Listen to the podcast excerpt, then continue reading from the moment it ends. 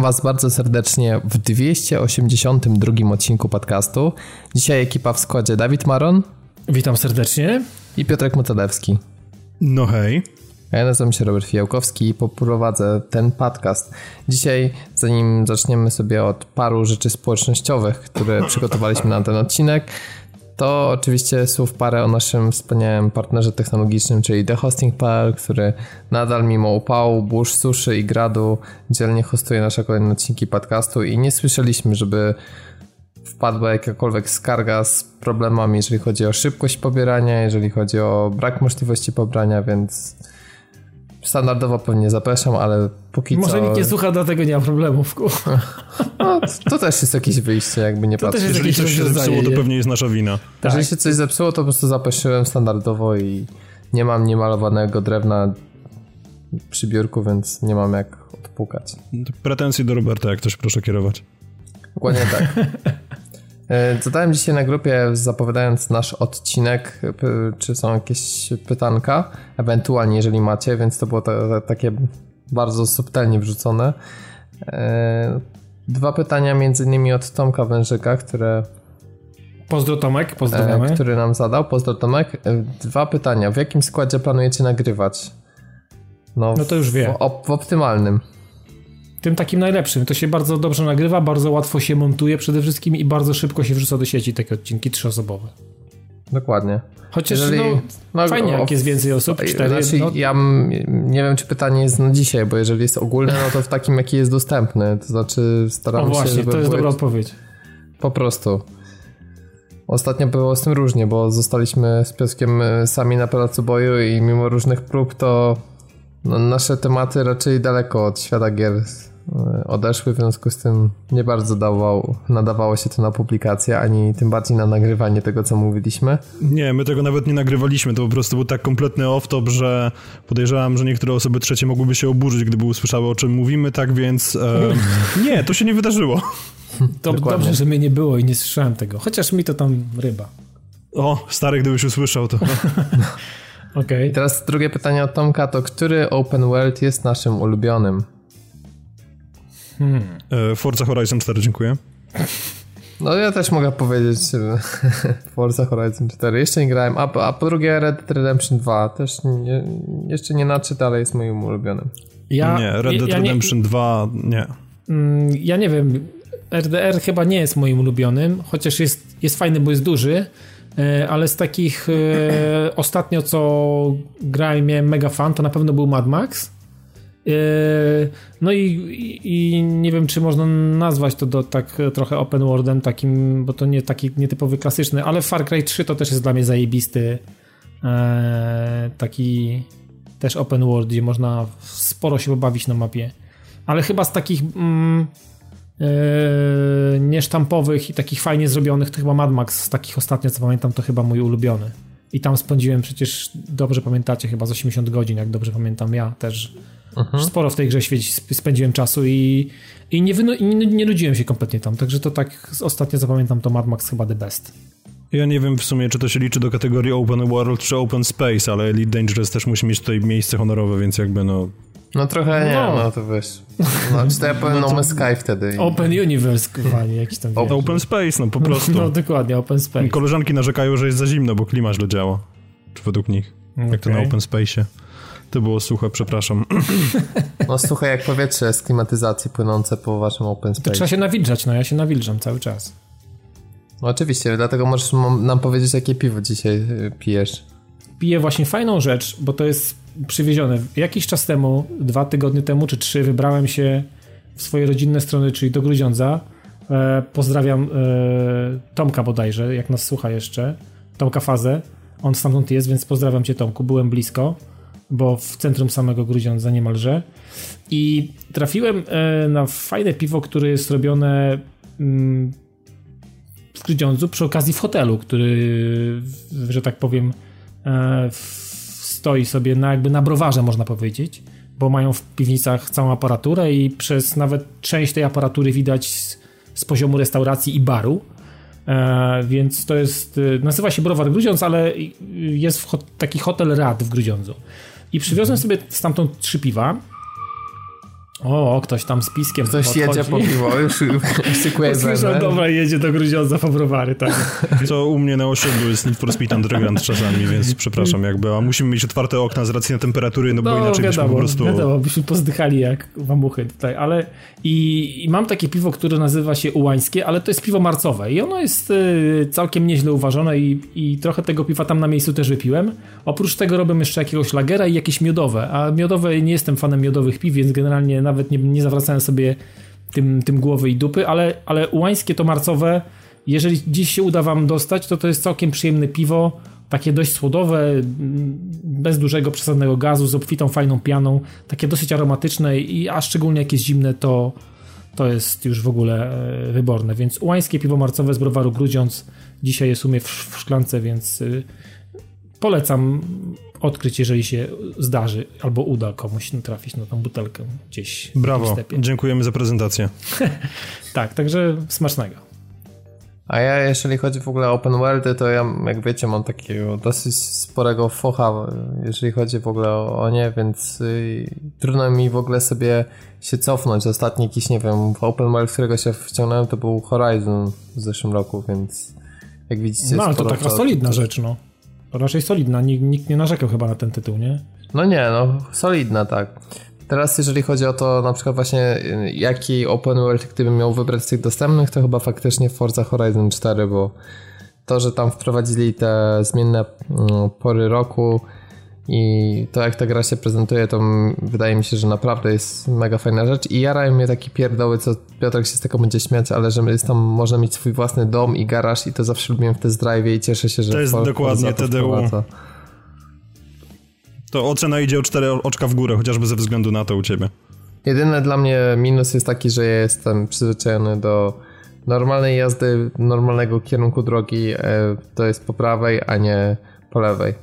Tak jak Tak, Robert, bo. Forza, w, w grach z cyklu Forza Horizon bardzo często przestrzega się tego, po której stronie drogi powinieneś jeździć. Poza tym w trójce jakoś jeździliśmy też po złej, teoretycznie nie narzekałeś, więc no... No, no, ale mimo wszystko uważam, że dalej z jakiegoś takiego dzikie, dziwnego powodu uważam, że pierwsza część jest najbardziej udaną częścią serii. Może dlatego, że to była największa świeżość, może dlatego, że miała najlepszy soundtrack, może dlatego, że miała też świetne DLC rajdowe, nie wiem dlaczego, ale, ale z drugiej strony też jak patrzę na mapę czwórki, to ona mi najbardziej tą jedynkę w pewnych względach przypomina, mimo że to zupełnie inny e, klimat, bo tam mieliśmy Stany, tutaj mamy Wielką Brytanię, ale chodzi jakby o taki sposób rozmieszczenia różnych miejscówek i ułożenia tego wszystkiego na mapie, także nie wiem czy widziałeś, bo już mapa jest dostępna.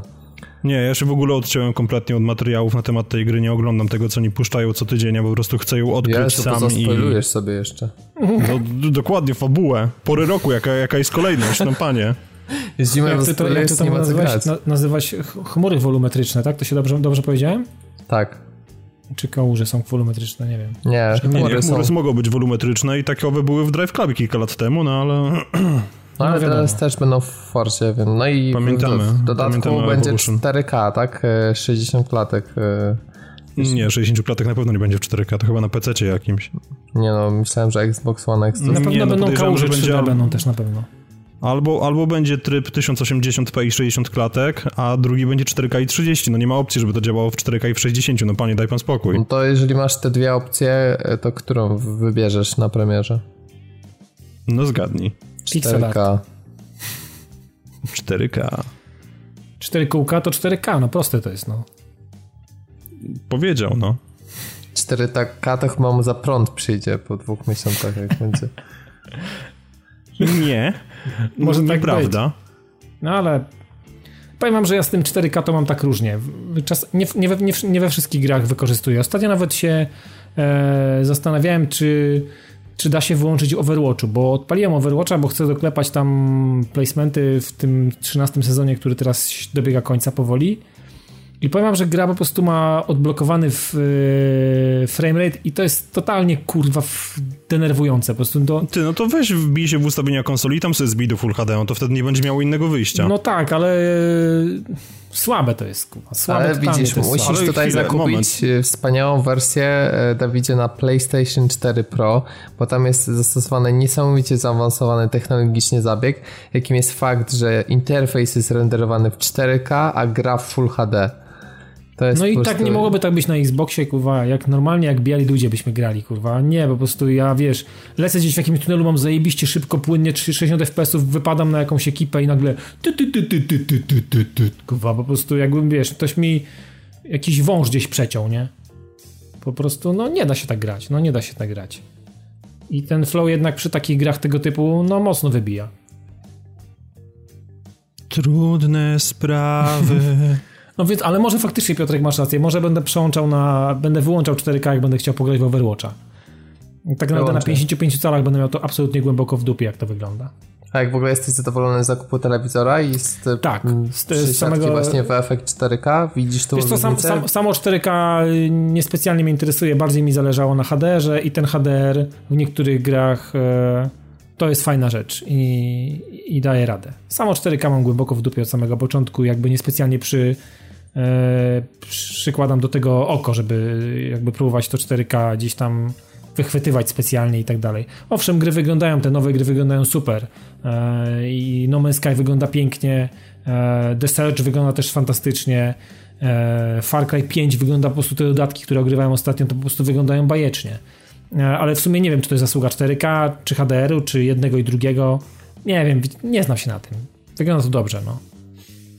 Także ale czy 4K musiałbym mieć chyba dwa telewizory odpalone obok, takie same i mieć w jednym to, w drugim tamto, żeby móc jakoś faktycznie porównać i powiedzieć, tak, widzę to gołym okiem teraz, nie? Ale... Wiesz, no 4, HDR-u bez 4K jakby nie zaznasz, więc no no, więc... No chyba, że Netflix teraz planuje takie chyba wprowadzenie, tak? To znaczy nie, jest jakaś linia telewizorów Sony przeznaczona dla graczy, która ma 1080p matrycę i do tego ma obsługę HDR. Są, są, ogóle... są, są, są takie telewizory. To, to, to pewnie jest... jakieś wynalazki, kurwa, Piotrek, są. Znaczy nie, no wiesz, to po prostu w ramach takiego jakiegoś eksperyment, eksperymentalnego ramienia, tak jak Sony czasami lubi sobie pozwolić, tak samo jak na PS3 był e, monitor, który pozwalał dwóm osobom grać na jednym ekranie, bo zakładało się dwie pary okularów i on naprzemiennie jakoś klatki renderował, ale to w ogóle też było ja, wie, ja, ja patrzyłem no. kiedyś, jak chciałem kupować telewizor, to patrzyłem, że był taki telewizor e, Full HD, ale też z HDR-em, z jakiejś serii WD ileś tam 700 czy coś, oni mają jakieś czasami jakieś takie telewizory. Natomiast e, jest tak popularny i tak potrzebny na rynku, że nigdzie go nie mogą kupić, no. No, Chociaż e, na, H, na HDTV tak Polska był opisany, że wiesz, ale wiesz co, opisany był jako dobry telewizor, jako zajebisty wyświetlacz e, nawet dla posiadaczy starej, starej generacji, dla PS3 i tak dalej. Jako, no był, był opisany jako naprawdę bardzo fajny telewizor do grania. Natomiast no, z jakiegoś powodu yy, nie zadomowił się na tyle dobrze. Znaczy, wiadomo z jakiego powodu. No, 4K i pewnie marketing wpakowany w, w tę gałąź spowodował to, że ten telewizor kupują naprawdę jacyś pasjonaci albo konkretni ludzie, którzy wiedzą, że tego potrzebują do konkretnych rzeczy. No. Mm, takimi graczami, takimi ludźmi mogą być chociażby gracze, więc no ja szukałem tego telewizora, natomiast nie mogłem go kupić, w końcu padło na Samsunga i, i póki co jestem zadowolony, telewizor naprawdę e, daje radę, zastanawiam się, czy nie przeprowadzić jeszcze jakiejś profesjonalnej kalibracji, ale to może za jakiś czas. Piotr e, na naszej grupie e, Pad TV mówi, czy pyta, pierwszy konkretny zakup w nowym roku szkolnym, w cudzysłowie to będzie Szkolny róg? E, Spider-Man czy Tomb Raider? Ani to, ani to raczej w moim przypadku. No u mnie odpowiedź jest, jest bardzo jasna, więc jakby no... No, ja u mnie też Spider-Man. Zdecydowanie. To, Tomb Raider, no mieliśmy taką dyskusję też na grupie PATV, też żałuję, że nie udało się porozmawiać na antenie z Tomkiem, tylko bardziej się powymieniać poglądami na Facebooku, bo... Na Twitterze też. I na Twitterze, bo no my z Piotrkiem jakby jesteśmy tutaj, podtrzymujemy nasze zdanie, że gra nie prezentuje takiej jakości technologicznej, do jakich przyzwyczaiły nas e, poprzednie odsłony, czy szczególnie właśnie poprzednia odsłona.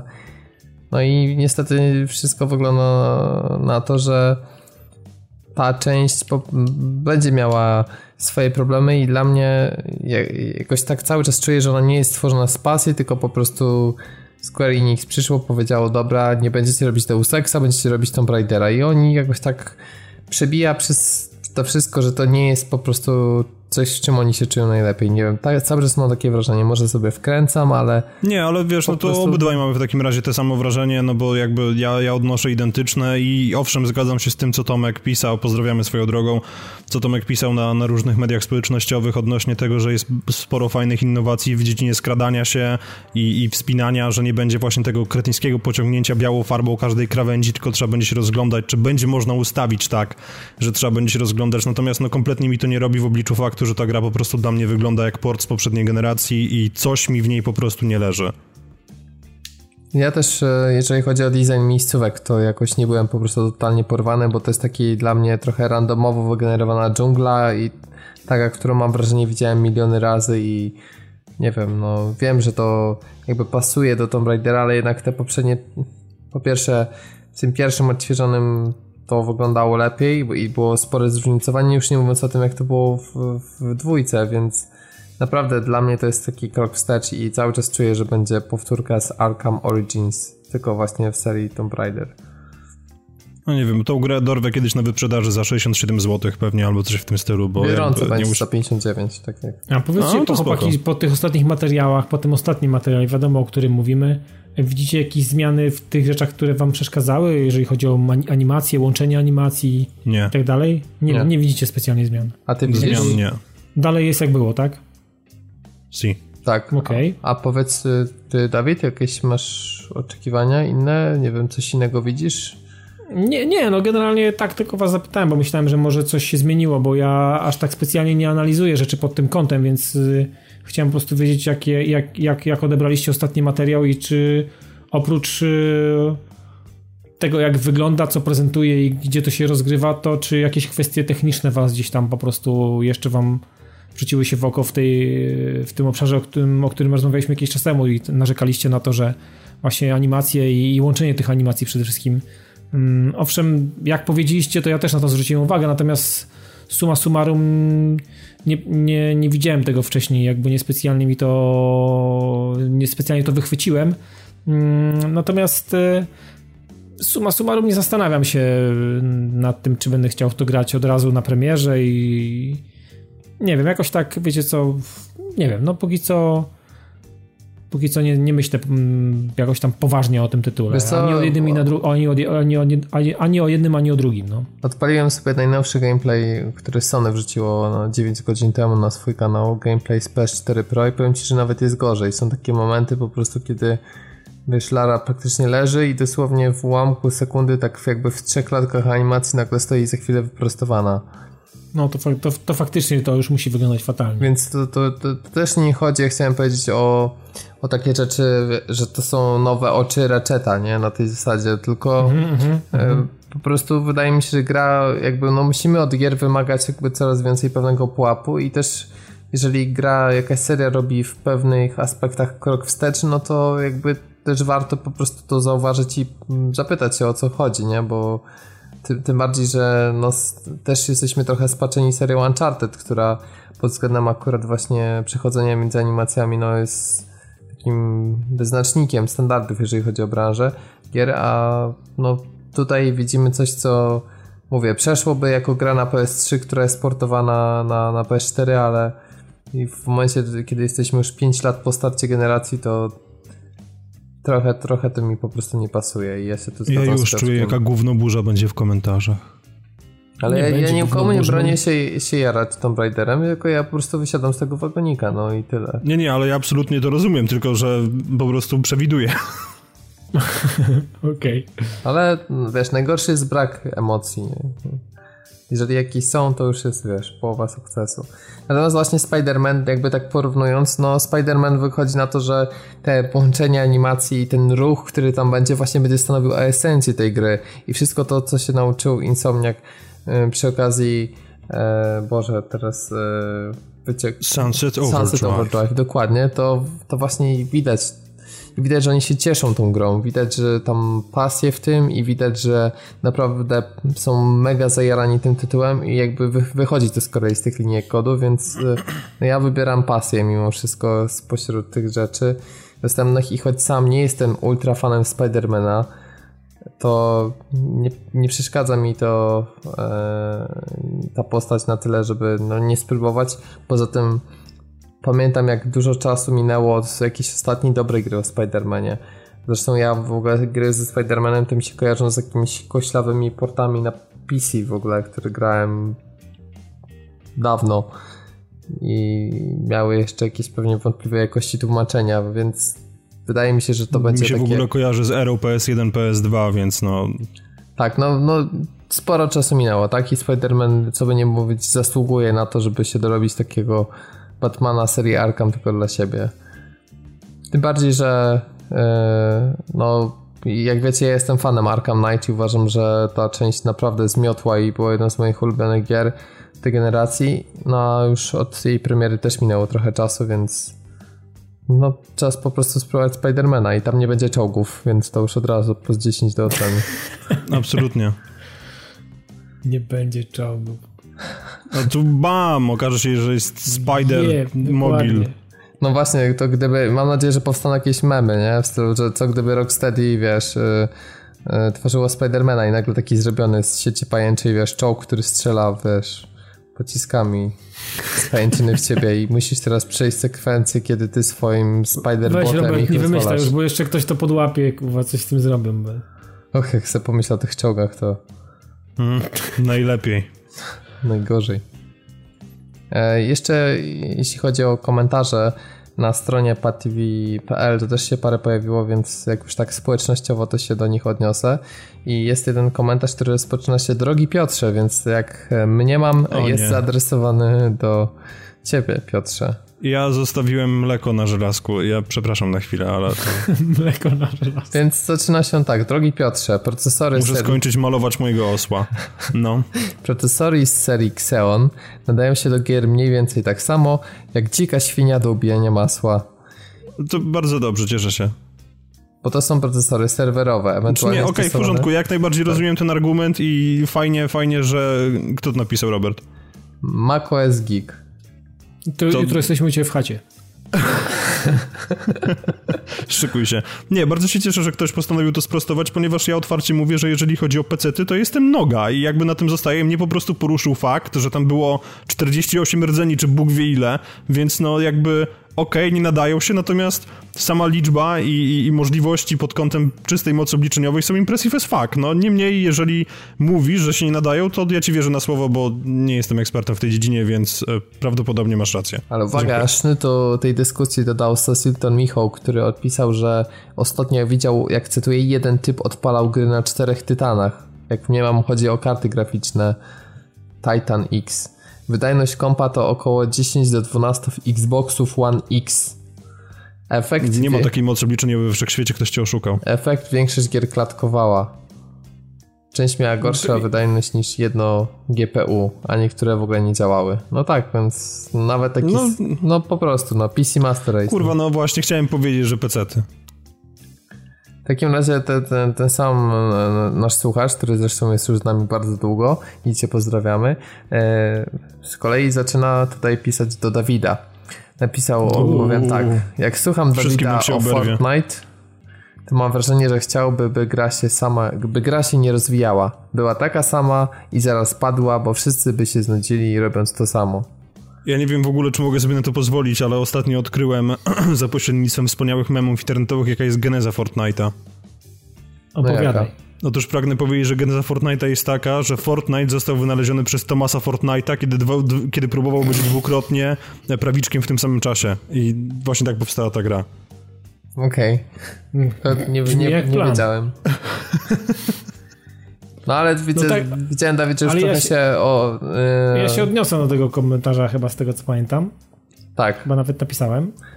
Coś tam parę słów. Tak czy siak. e, To nie tak, że ja bym nie chciał, żeby się Fortnite nie rozwijał, żeby w jakiś sposób, e, nie wiem, To po prostu nie jest ten kierunek. utknął. Dokładnie. To jest po prostu ścieżka, którą ja po prostu nie chcę podążać. Niech się gra rozwija, niech grają w to miliony.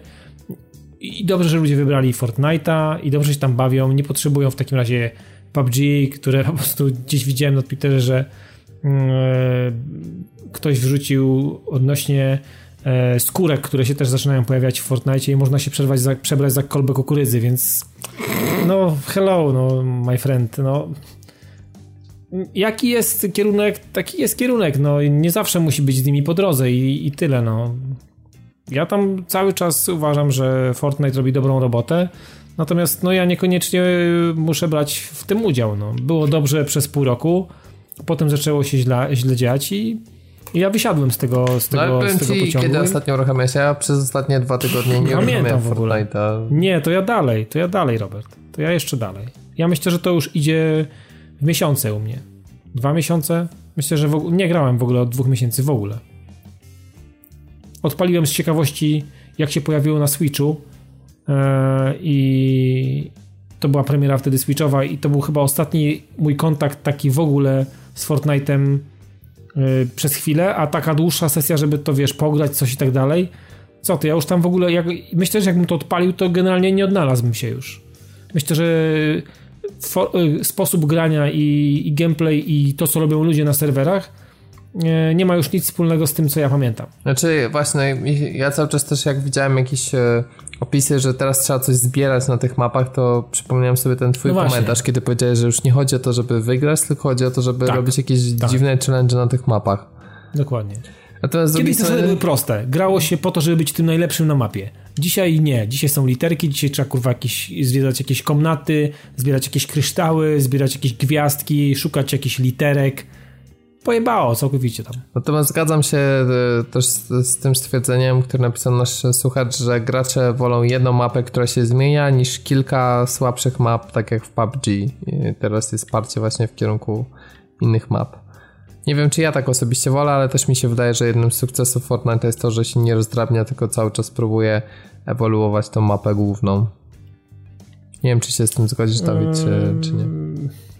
Znaczy, znaczy, na pewno to jest e, to jest fajniej, znaczy według mnie fajniejszy kierunek, bo e, trzymanie się jednej mapy i robić co jakiś czas jej jakiś taki remake, e, bo, bo wtedy to, to też co, wiesz, no, sam wiesz, jak było z tymi zmianami, który, jak ten taki główny, ten taki pierwszy taki remake wszedł tej mapy, to generalnie znowu chciało się być w każdym miejscu tej mapy i zobaczyć, co tam się zmieniło, jak ona wygląda, jak się zmieniło kształtowanie terenu.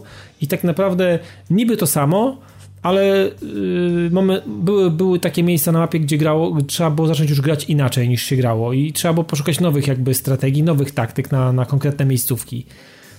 Wydaje mi się, że yy, yy, dokładanie kolejnych map w trybie Battle Royale to, to jest jakaś porażka tak naprawdę, bo jakby i tak trzeba bardzo dużo czasu spędzić w ogóle w tym trybie i w ogóle w, w, nawet na takiej jednej dużej mapie, która jest przecież ogromna, żeby przede wszystkim ją dobrze odkryć, umieć, umieć potrafić odnaleźć się przede wszystkim w, w każdej niemalże sytuacji e, w konkretnej części jeszcze mapy.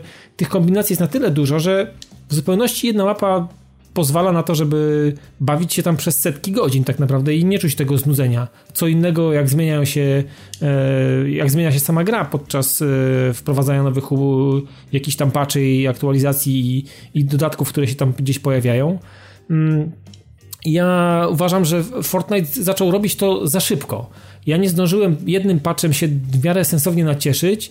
Tu dostałem jakąś fajną giwerę i za chwilę kolejny patch. Tam było kilka patchy w ciągu tygodnia i one co chwilę mi wracały ten pod koniec już yy, stolik z kartami. Ja po prostu już nie wiedziałem co i jak i ile tego dokładane tego kontentu ciągle tyle, że ja nie byłem w stanie się nacieszyć jakąś jedną giwerą. Dołożyli za chwilę dwie, tą zmienili, tą wyjęli, tą wsadzili, kurde, te znerfili tam człowiek nie był w stanie tak naprawdę mm, przystosować się do, do chwilowych zmian w grze, bo za chwilę one były wywracane do góry nogami i wprowadzane kolejne, więc no ja, fajnie jak gra jest paczowana e, i, i, ulepszana w jakiś sposób, naprawiane są jakieś błędy i tak dalej, ale główne mechaniki i wszystko to, co kręci się wokół Fortnite'a, e, tam po prostu przestało to, to, to funkcjonować. Człowiek się za każdym patchem musiał się przyzwy, przyzwyczaić i uczyć nowego, nowego w tej grze.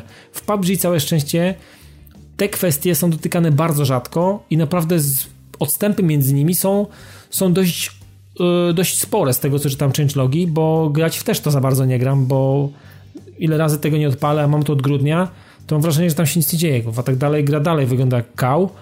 Ale przecież jest teraz fix PUBG, wiesz, oni o, no, obejrzeli no, sobie świetnie. No Man's Sky Next, który zrobiło super stronę internetową i się marketingowo świetnie przygotowali i to jest w ogóle jeden z um, takich podręcznikowych przykładów jak z totalnej dupy i kryzysu przekazowego wyjść mhm. na, na plus z tym No Man's Skyem, a z kolei Fix PUBG, no to wydaje mi się, wow, dodajmy stronkę, że robimy, dajmy jakiś timeline randomowo rozmieszczony tak, na podstawie post-itów tak. w brainstormingu, rozumiesz, y, w trakcie jakiegoś tam spotkania. No i, i tyle, no. Tak to się, nie, nie, generalnie tak to się kończy. Dzisiaj, dzisiaj jest tak, że na rynku gier wideo nie istnieje dla mnie żaden grywalny tryb Battle Royale, taki, którym chciałbym się zainteresować. Ale zakładam, że to jest chwilowa taka chwilowa ja taka pauza. Co? A ja mam inaczej. Uważam, że wtedy, kiedy powstanie dobry, to już nie będziesz chciał w ten tryb grać po prostu, bo będzie to na tyle dużo czasu, że będą inne ciekawsze tryby. Nie wiem, nie wiem Robert. Ja bym chętnie zobaczył mm, jak będzie prezentował tryb Battle Royale w Battlefieldzie 5 o ile taki powstanie tam i będzie na premierę. Eee, no i jestem ciekawy, czy jestem ciekawy, jak będzie wyglądała finalna wersja gry Vigor eee, z taką trochę wariacją na temat trybu Battle Royale. Na razie to tam jest tak jak jest, jest kiepsko, pewnie trzeba masę rzeczy poprawić i, eee, i, i, i przede wszystkim zastanowić się i przeanalizować to, dlaczego gracze grają w to taki, a nie inny sposób, a grają w to fatalnie i nie potrafią generalnie. Znaczy, gra mm, narzuca e, albo nawet nie narzuca. Po prostu twórcy nawet nie, nie, nie myśleli o tym, że, że gracze mogą w taki, a nie inny sposób grać. E, I to powoduje, że mm, no to nie jest przyjemne. Natomiast e, myślę, że na, na taki naprawdę dobry Battle Royale, taki, który będzie skupiał się przede wszystkim na rozgrywce i, i na mechanikach e, tego trybu, to jeszcze przyjdzie nam trochę poczekać. E, natomiast ja bym jeszcze tego trybu nie, nie zakopywał i nie skreślał w ogóle, wiesz, z, z listy e, trybów dostępnych w grach multiplayerowych, bo myślę, że jeszcze, jeszcze jedno, jedno albo nawet kilka pieprznięć z tym trybem na pewno jeszcze nam spadnie na głowę, więc ja jestem spokojny chyba o to. Natomiast no, ani Fortnite, ani PUBG, chociaż wydawało mi się, że PUBG jest taki bardzo militarny, ale taki militarny... No tak, szczególnie do patelnia. Tak, ale wiecie, on, on, momentami jest taki militarny, chociaż, a z drugiej strony jest taki e, błazeńsko-militarny, gdzie kurwa, bieganie boso jest lepsze niż bieganie w zajebistych amerykańskich belewilach, bo boso jesteś e, niesłyszalny, a w zajebistych butach cekubowych na przykład, gdzie ewidentnie buty są produkowane do robienia akcji w budynkach, gdzie nie, nie słyszysz, że chodzi, nikt nie słyszy, że chodzisz po żwirze, po piasku, po kamieniach, bo mają tak zajebistą podeszwę i tak są zajebiście skonstruowane, że zakładając takie buty w PUBG, kurwa słuchać jakbyś biegał w kaloszach, w gumofilcach, nie? Więc no takie trochę absurdy, które jedno drugie wyklucza i widać, że tam po prostu niektórzy na temat militarów nie mają absolutnie żadnego pojęcia, ale dają oczywiście kontent taki, że wiesz, możesz się dozbroić na Cekuba, możesz się dozbroić na, na, jakieś, na jakieś lasy, na jakieś inne takie rzeczy, a tak naprawdę to jest tylko i wyłącznie czysta kosmetyka i, i kilka absurdów, które się wokół tego kręcą, więc no nie można, ja, ja, nie mogę w PUBG znaleźć e, tego, czego bym chciał od takiej gry, no, bo ona sprzęt ma zajebisty, osprzęt jest genialny w tej grze, naprawdę można się dobrze, że tak powiem po w żargonie militarnym ASG-owym dobrze przyszpajować i, i fajnie wyjść na miasto, natomiast e, Czy pan to razem... obraża? To, to, generalnie, to generalnie razem tam nie gra. No i są absurdy, które to wykluczają, więc no, musisz no założyć kurwa, koszulę z krawatem, musisz założyć koszulę z krawatem, mhm. do tego wziąć patelnię i chodzić najlepiej boso i do tego jakiś moro założyć i do tego na przykład, nie wiem, MK jakąś dobrą, dopasażoną i wtedy może coś tam porządzisz, nie? Albo najlepiej jeszcze założyć czarny płaszcz jak od rypacza z Overwatcha i położyć się w trawie. No kurwa, takie, takie bzdury, no po prostu, które no, no, no nie, no nie. Jestem ciekawy, jak e, Rockstar podejdzie do tematu w Red Dead Redemption 2, dlatego że widzieliśmy na ostatnim gameplayu, który się niedawno pojawił, że ładowanie e, poszczególnych broni odbywa się realistycznie. To znaczy, jeżeli mamy rewolwer, to do kolby muszą i po kolei muszą wejść wszystkie pociski, a nie tak, że nagle się cały magicznie pojawia pełen naboi. Znaczy rozumiem, jakąś... że bębenek ładujesz pojedynczo, wpychając... Bębenek znaczy, ładujesz pojedynczo, wpychając e, naboje. Tak samo, jeżeli masz dwururkę i tak dalej, no to nie ma animacji po prostu takiej, że nagle wkładasz dwa, tylko ładujesz po jednym. Ale wiesz, że ludzie tak potrafią ładować, nie? I do, dobrzy kolesie potrafią ładować broń w ten sposób. I myślę, że w czasach Dzikiego Zachodu e, było wielu takich rewolwerowców i ta, takich ludzi, którzy tak zajebiście władali bronią, że potrafił, y, mając sześć kulek w dłoni, y, zajebiście je zapakować szybko do bębenka jednym, jednym ruchem dłoni. Myślę, że tak, tak. Zresztą można sobie, ja kiedyś oglądałem sporo takich zawodów e, strzelania do rzutek e, z różnego rodzaju broni. To ludzie potrafią ładować tak broń, że to się w pale nie mieści. Więc myślę, że ładowanie sześciobębenkowego takiego, sześciostrzelowego takiego rewolweru to jedną ręką i załadowanie całego bębenka na raz, to nie jest jakaś wielka sztuka. Wystarczy. To będzie skill do odblokowania pewnie. pewnie Wcale tak. się nie zdziwił, bo to, bo to, ma sens. Wiesz co, bo, to, bo to ma sens. Takie rzeczy się dzieją i to są rzeczy, które człowiek jest w stanie wykonać i nauczyć się no, takich będziesz miał, nie wiem, specjalne DLC za 2,99 i będziesz miał taki po prostu przygotowany już, że będziesz wkładał po prostu jeden wycior na 6 nabojów i cześć. Może, tak samo Naboi. ludzie potrafią ładować, nie wiem, czy to jedną ręką obrzyna, czy jakieś inne dwururki, potrafią też załadować na raz, więc... Wystarczy sobie obejrzeć kilka, kilka zawodów strzeleckich i ludzie odpierdalają cuda normalnie z, takim, z takimi giwerami. Ale nie wiem, czy zauważyliście, jak już jesteśmy przy strzelaniu, mi generalnie zajebiście przypomina strzelanie w RDR 2 Max Payne 3. A tam ja, mi się to strzelanie ja, naprawdę podobało. Ja miałem dokładnie takie samo spostrzeżenie. W pierwszej chwili, jak obejrzałem ten materiał, to mówię, kurde, dokładnie jakby skórę zdjął, nie? Ale moim zdaniem to jest właśnie takie dobre podejście, że coś, co się super sprawdzało, bo w GTA 5 miał jednak odrobinę słabsze strzelanie, więc tu mam wrażenie, że jest właśnie dopakowanie tego, co było w, w jedynce, właśnie połączone o doświadczenie z Max Payne 3. No i widać moc broni, właśnie widać, że jest to w miarę zbalansowane. Nie będzie można mieć, nie wiem, 30 rodzajów broni przy sobie, tak jak to Dokładnie. I wyciągać z plecaka co chwilę, nie? To, to jakiś Winchester, to jakaś inna kolba tak. tam. Nie, nie, o. tutaj zdecydowanie możemy mieć shotguna, jakiś rewolwer, jeden, drugi i to jest, to jest tyle, jeżeli chodzi o e, dobieranie broni. Ale powiedzcie tak a propos tego z 6-minutowego filmiku, co zrobiło na was największe wrażenie? E, czy to graf sama grafika, postaci, nie wiem, ten świat, który tak wygląda? Co, co, co najbardziej was faktycznie urzekło? Czy w ogóle jest coś takiego? Może stwierdzicie, że trailer jest w sumie słaby i tak jak już słyszałem i takie opinie, że to jest tak naprawdę wszystko to, co już było w jedynce. Ja nie wiem, czy jest konkretna rzecz, którą bym wskazał palcem i powiedział, że to, nie?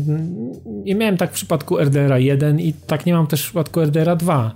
Natomiast e, suma tych wszystkich rzeczy, które były pokazane i, i, i jakby ogólna oprawa i paleta kolorów i o postaciach teraz kiem ciężko cokolwiek powiedzieć. No mamy jakiegoś kolesia, y, kilku, jakaś grupa osób, która będzie odgrywała istotne role, istotną rolę w, w grze. Y, dzisiaj tak nie wiem, nie za, nie za bardzo jestem w stanie wskazać konkretnie palcem to, nie? Ogólnie wydaje mi się, że całość. Y, zajebiście mi się, na pewno zwróciłem na jedną rzecz uwagę, że to, co w jedynce też było bardzo mocno mm, zarysowane. Zwróćcie uwagę, jak wyglądają konie. E, one są naprawdę mm, zajebiście zbudowane, to widać, że to są silne zwierzęta, nie tak jak teraz mamy. Kiedyś, y, ja sobie kiedyś y, przy jedynce zadałem sobie trochę trudu i poszukałem, czy to nie jest jakiś przypał w ogóle z tymi, z tymi zwierzętami, że, że konie wyglądają na takie bardzo umieśnione i takie w ogóle mega wysportowane. Okazuje się, że konie, które kiedyś faktycznie ludzie gdzieś tam, nie wiem, hodowali albo łapali mustangi i tak dalej, no to w większości przypadków przemierzały jakieś ogromne odległości i generalnie były inaczej eksploatowane i dlatego wyglądały tak, jak wyglądały, wyglądają między innymi w RDR-ze, więc e, no fajnie, że zachowali ten, ten jakby mm, ten klimat tych zwierzaków, że to jednak są faktycznie silne, potężne zwierzaki i, i, i to jak wyglądają ich mięśnie, to jak one się prezentują wygląda naprawdę niesamowicie, więc no, na to zwróciłem szczególną uwagę, ale ogólnie uważam, że no, no całość robi robotę, całość się prezentuje super i mm, oby nie było tak jak przy, w moim przypadku jak przy, jak przy RDR 1, że kupiłem na premierze i gra przejeżdżała w szufladzie przez rok, więc zanim ją skończyłem w ogóle, więc e, no RDR miał ten taki moment, wiesz, że grasz pierwsze dwie godziny i nagle y, otwiera ci się dużo możliwości i brakowało tam tempa i po prostu strasznie łatwo tak. było się Ja powiem ci ten początek. I ja zrobiłem dokładnie to samo, co ty mhm. i też wróciłem do gry po iluś miesiącach i wtedy jak przyszedłem przez ten określony moment, to potem już do samego końca cisnąłem z wypiekami na twarzy. Tak, ja generalnie miałem tak, że ten początek w Armadillo, kilka misji dla tego szeryfa i potem e, spotkanie z tymi bandziurami i cała tarana i dochodzenie do siebie na tej farmie i po tej farmie jeszcze coś potrafiłem zrobić E, kilka misji dla, nie pamiętam tej, tej kobiety, dla której, mm, która nas tam opiekowała się nami i tak mieliśmy dla niej coś tam zrobić.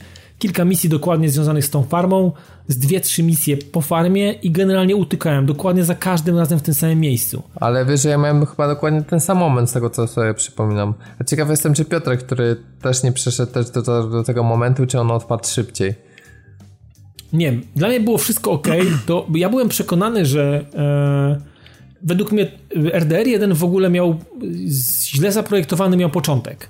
E, on teoretycznie zaczynał się e, w jakiś sposób taką pełnoprawną, krwistą grą, bez tutoriala, bez niczego i potem nagle okazuje się, że gramy z jakiś czas, tam trafiamy, e, robimy jakieś misje dla tego szeryfa i to i tamto E, pomagamy jakieś tam rzeczy mu robić i nagle trafiamy mm, pod ten fort, gdzie, zostaje, gdzie jesteśmy ranni i trafiamy do tej Boni, czy jakiejś tam innej, nie pamiętam, chyba Boni się nazywała. I trafiamy do niej pod, pod, e, pod dach i ona się nami opiekuje, tam dochodzimy do siebie i kurwa, tam gra zaczyna mi prezentować podstawy tej rozrywki. Mówię sobie, kurwa, o co tu chodzi w ogóle? Dlaczego teraz? Dlaczego w taki sposób? Dlaczego muszę chronić kurczaków przed jakimiś kurwa kojotami? O co tu biega w ogóle, nie? I za każdym razem taka niechęć do tego w tym momencie. Ona mi mówi, teraz pojeździmy konno, tu pokażę ci, gdzie mamy stodołę, tutaj się to, tam ona się spaliła kiedyś, to, tam to seram to, wam to. Jakieś takie w ogóle bzdury, których y, no tak, nie byłem Elo, w stanie... a w ogóle to mamy system, mamy system staminy, więc teraz weź udział w wyścigu dokładnie. i postaraj się nie z nami nie przegrać, ty, bo tak, źle naciskasz tak, przycisk. Tak, no. tak, tak, dokładnie to, dokładnie to. I potem jeszcze kilka misji w nocy, bo okej, okay, no fajnie, gra prezentuje się w nocy, się mówię sobie, zajebista noc, taki piękny księżyc, w ogóle jest mega jasno, bardzo fajny klimat i teraz pilnuj kurczaki, bo tu kojoty przyjdą i napierdalaj do nich z Winchestera. No, mówię sobie... Aż tak, prawdziwy dziki zachód. No mówię, kurwa, no nie chciałem być rednekiem, chciałem być kurwa kowbojem, chciałem być po prostu kimś, a nie opasany jakimiś bandażami, śmierdzę jak, jak, jak jakiś pastuch i kurwa muszę strzelać do kojotów, nie? A wiesz co, aż się dziwię, że nikt nie zrobił takiej parodii Westworld, nie? Że co gdyby RDR świat był właśnie takim Westworld, że wiesz, przyjeżdżają ludzie za grubą kasę do parku, a potem, później wiesz, gonią kojoty i pilnują, wiesz, gęsi. No, no, dokładnie, więc no ja rozumiem, że tutaj musiał być taki reset, postawiona gruba kreska, nie mam nic, jestem pastuchem, śmierdzę, mam brudne spodnie, jestem ranny, dostaję kurwa ślepego konia i w dodatku nie słyszy i jeszcze okej, okay, tak mam zacząć grę, nie? I teraz pnij się po, po, po szczeblach kariery jak w korporacji, po to, żebyś potem pod koniec mógł łapać mustangi i mieć zajebisty płaszcz i będziesz siał postrach wszędzie, gdzie się tylko pojawisz e, i tak dalej, więc no ja za każdym razem miękłem w tym samym momencie, odpalając RDR-a. Nawet było tak, że po kilku miesiącach patrzę, mam jakiś save z marca, jest październik, mówię, dobra, wypieprzę to, gram od nowa, nie? I znowu trafiam do Boni pod dach, mówię, no nie, kurwa, no nie. I tak kilka razy to miałem, chyba z trzy Miałeś razy tak grę z Boni. Tak. Super. Szkoda, że jeszcze nie miałem Clyde, kurwa, na imię, tylko, wiesz, kurwa, jakiś John Marston, nie? Też, to też, też niefortunne według mnie, szczególnie dla nas Polaków, nie? Ale ale tak a propos, no, John Marston się pojawia tutaj. No e, wiem, że się pojawia, ale znaczy ja kupię no na pewno na premierze. No. Słuchajcie, 26 na 100% to, to będę miał i, i, będę chciał i zobaczę to. Na 100% to zobaczę, ale nie chciałbym, nie życzyłbym sobie tego i nikomu e, i by Robert też, żeby początek i przejście gry miało miejsce dopiero rok po premierze, nie? Tak, bo to jest Chciałbym po prostu co... to odpalić i po prostu mhm. się maksymalnie tym zajarać i po prostu skończyć to. E, w, w, w, miarę szybko, nie? Jak tylko się tylko to da, nie? No, ja też tak myślę, no bo że jednak wyciągnęli wnioski. Ja mogę powiedzieć trochę, wcielając się nieco w rolę Piotrka, że tu technikalia mocno robią robotę i to chyba oświetlenie na mnie największe wrażenie zrobiło, bo no, za każdym razem ono nie pełni roli tylko i wyłącznie e, dekoracyjnej, ale świetnie buduje atmosferę, zmienia też gameplay, więc mi się naprawdę bardzo podobało to, co pokazali, że mimo, że to jest jakaś tam nie za duża lokalizacja, bo oni sami mówią, że idą bardziej w kierunku zapchania tego świata wieloma ciekawymi rzeczami niż wielkość, to jednak dzięki temu, że te lokacje mogą być raz, nie wiem, pomarańczowe od zachodzącego słońca, raz jest ciemno, niebieskie w nocy, za chwilę mamy, wiesz, e, gdzieś tam taką żółtą pustynię. Wszystko naprawdę wygląda bardzo ciekawie i nie, no, wygląda, technologicznym, jak przeczytałem, że to jest na PS4 Pro, to tylko zaczynałem się zastanawiać, jak ta gra będzie wyglądać na Xbox One X. Well done, my young Padawan. Teraz, Piotrek, pewnie już nie masz nic do dodania. Ja nie mam absolutnie nic do dodania, ponieważ ta gra, ze względu na to, jak brutalnie się odbiłem od jedynki wielokrotnie, nawet mimo upgrade'u do tego Xox Enhanced i tak dalej. Nie wiem, jakoś kompletnie mi to nie siadło. Może ja po prostu nie jestem aż tak bardzo westernowy, jak mi się kiedykolwiek wydawało, czy w ogóle nie jestem. Natomiast no wiem, że podwójkę prędko nie sięgnę i jakby jeżeli zrobiłbym to w dniu premiery, to tylko i wyłącznie ze względu na to, jak bardzo pociągająca wydaje mi się wizja świata, który został wykreowany przez Rockstar, natomiast nie wydaje mi się, żeby była to wystarczająca motywacja do tego, żeby wypierdzielić 2,5 stówy na ten tytuł, bo w tym czasie będę miał inne rzeczy do roboty, podejrzewam. Kiedy to w ogóle wychodzi tak w zasadzie? 26 października.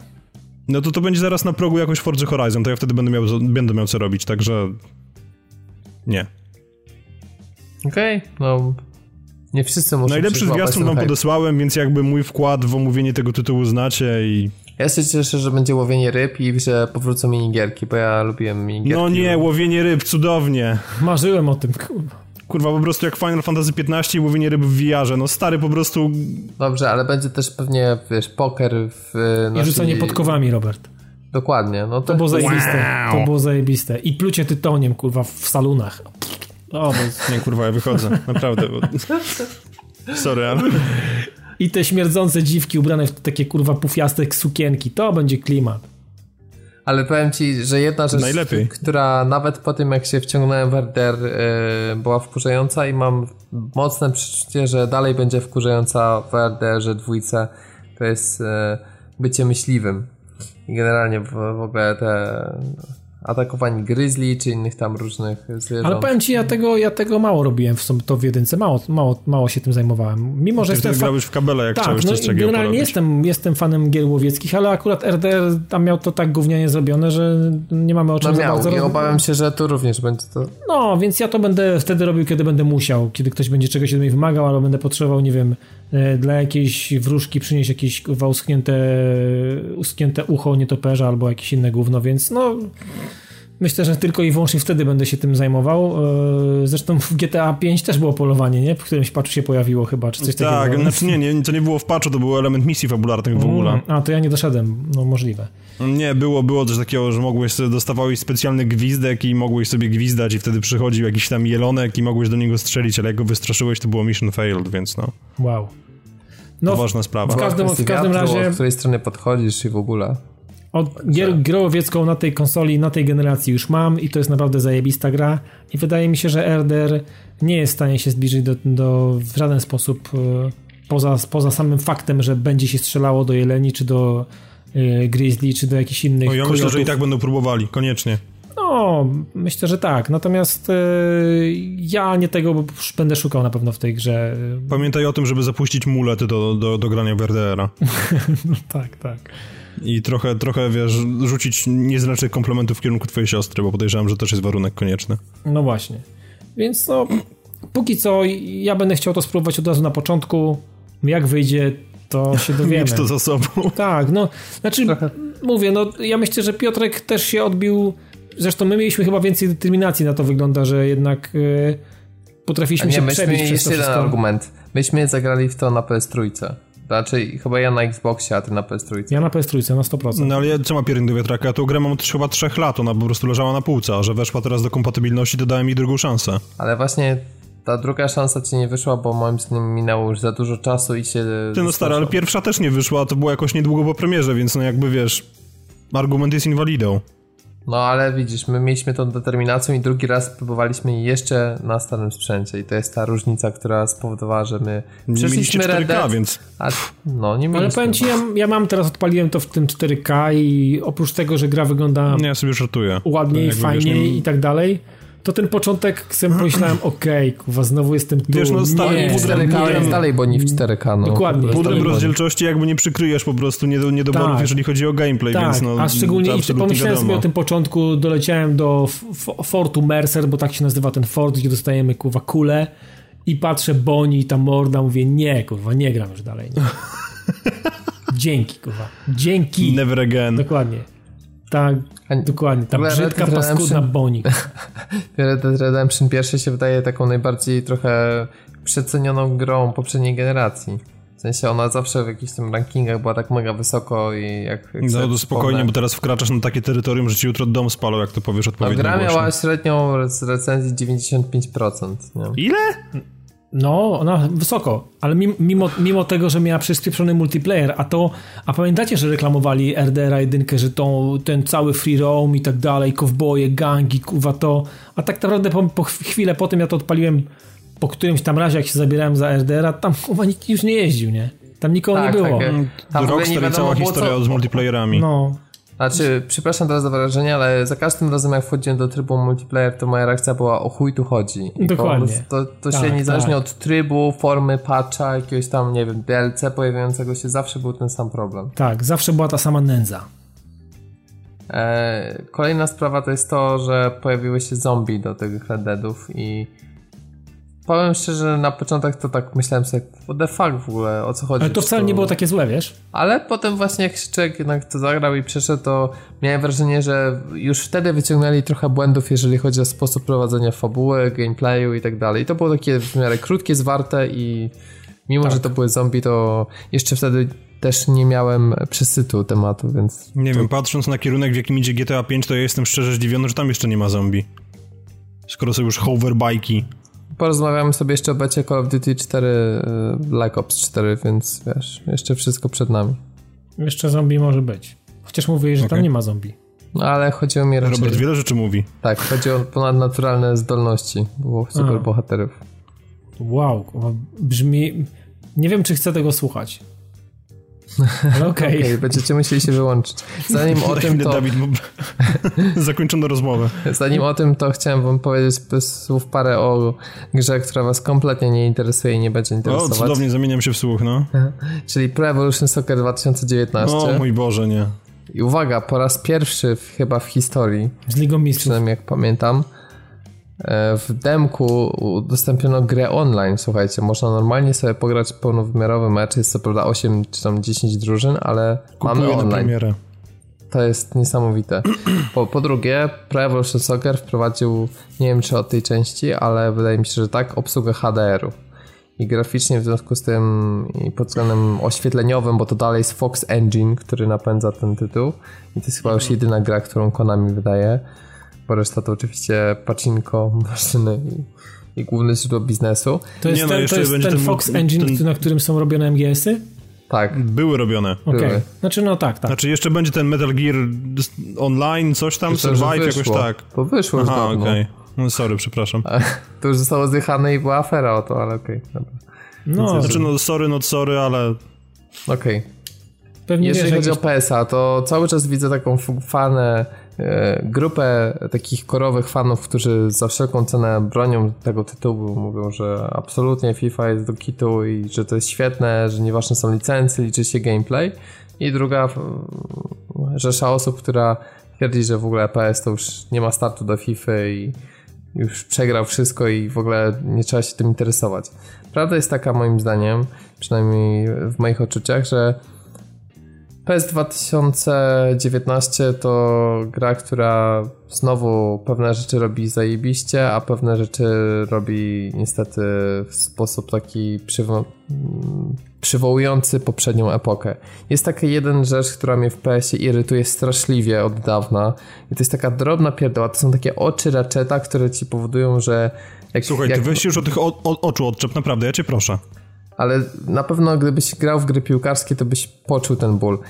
Wyobraź sobie taką sytuację, że widzisz mecz, masz jakąś, załóżmy nawet powtórkę twojej akcji i klikasz przycisk Options celem, bo tam trzeba klikać przycisk Options, a nie X, bo zawsze tak było, po, żeby pominąć powtórkę. I teraz uwaga, gra się frizuje, zamraża na około półtorej sekundy, dopiero pojawia się logo gry i dopiero jesteś w, już w akcji, tak dalej.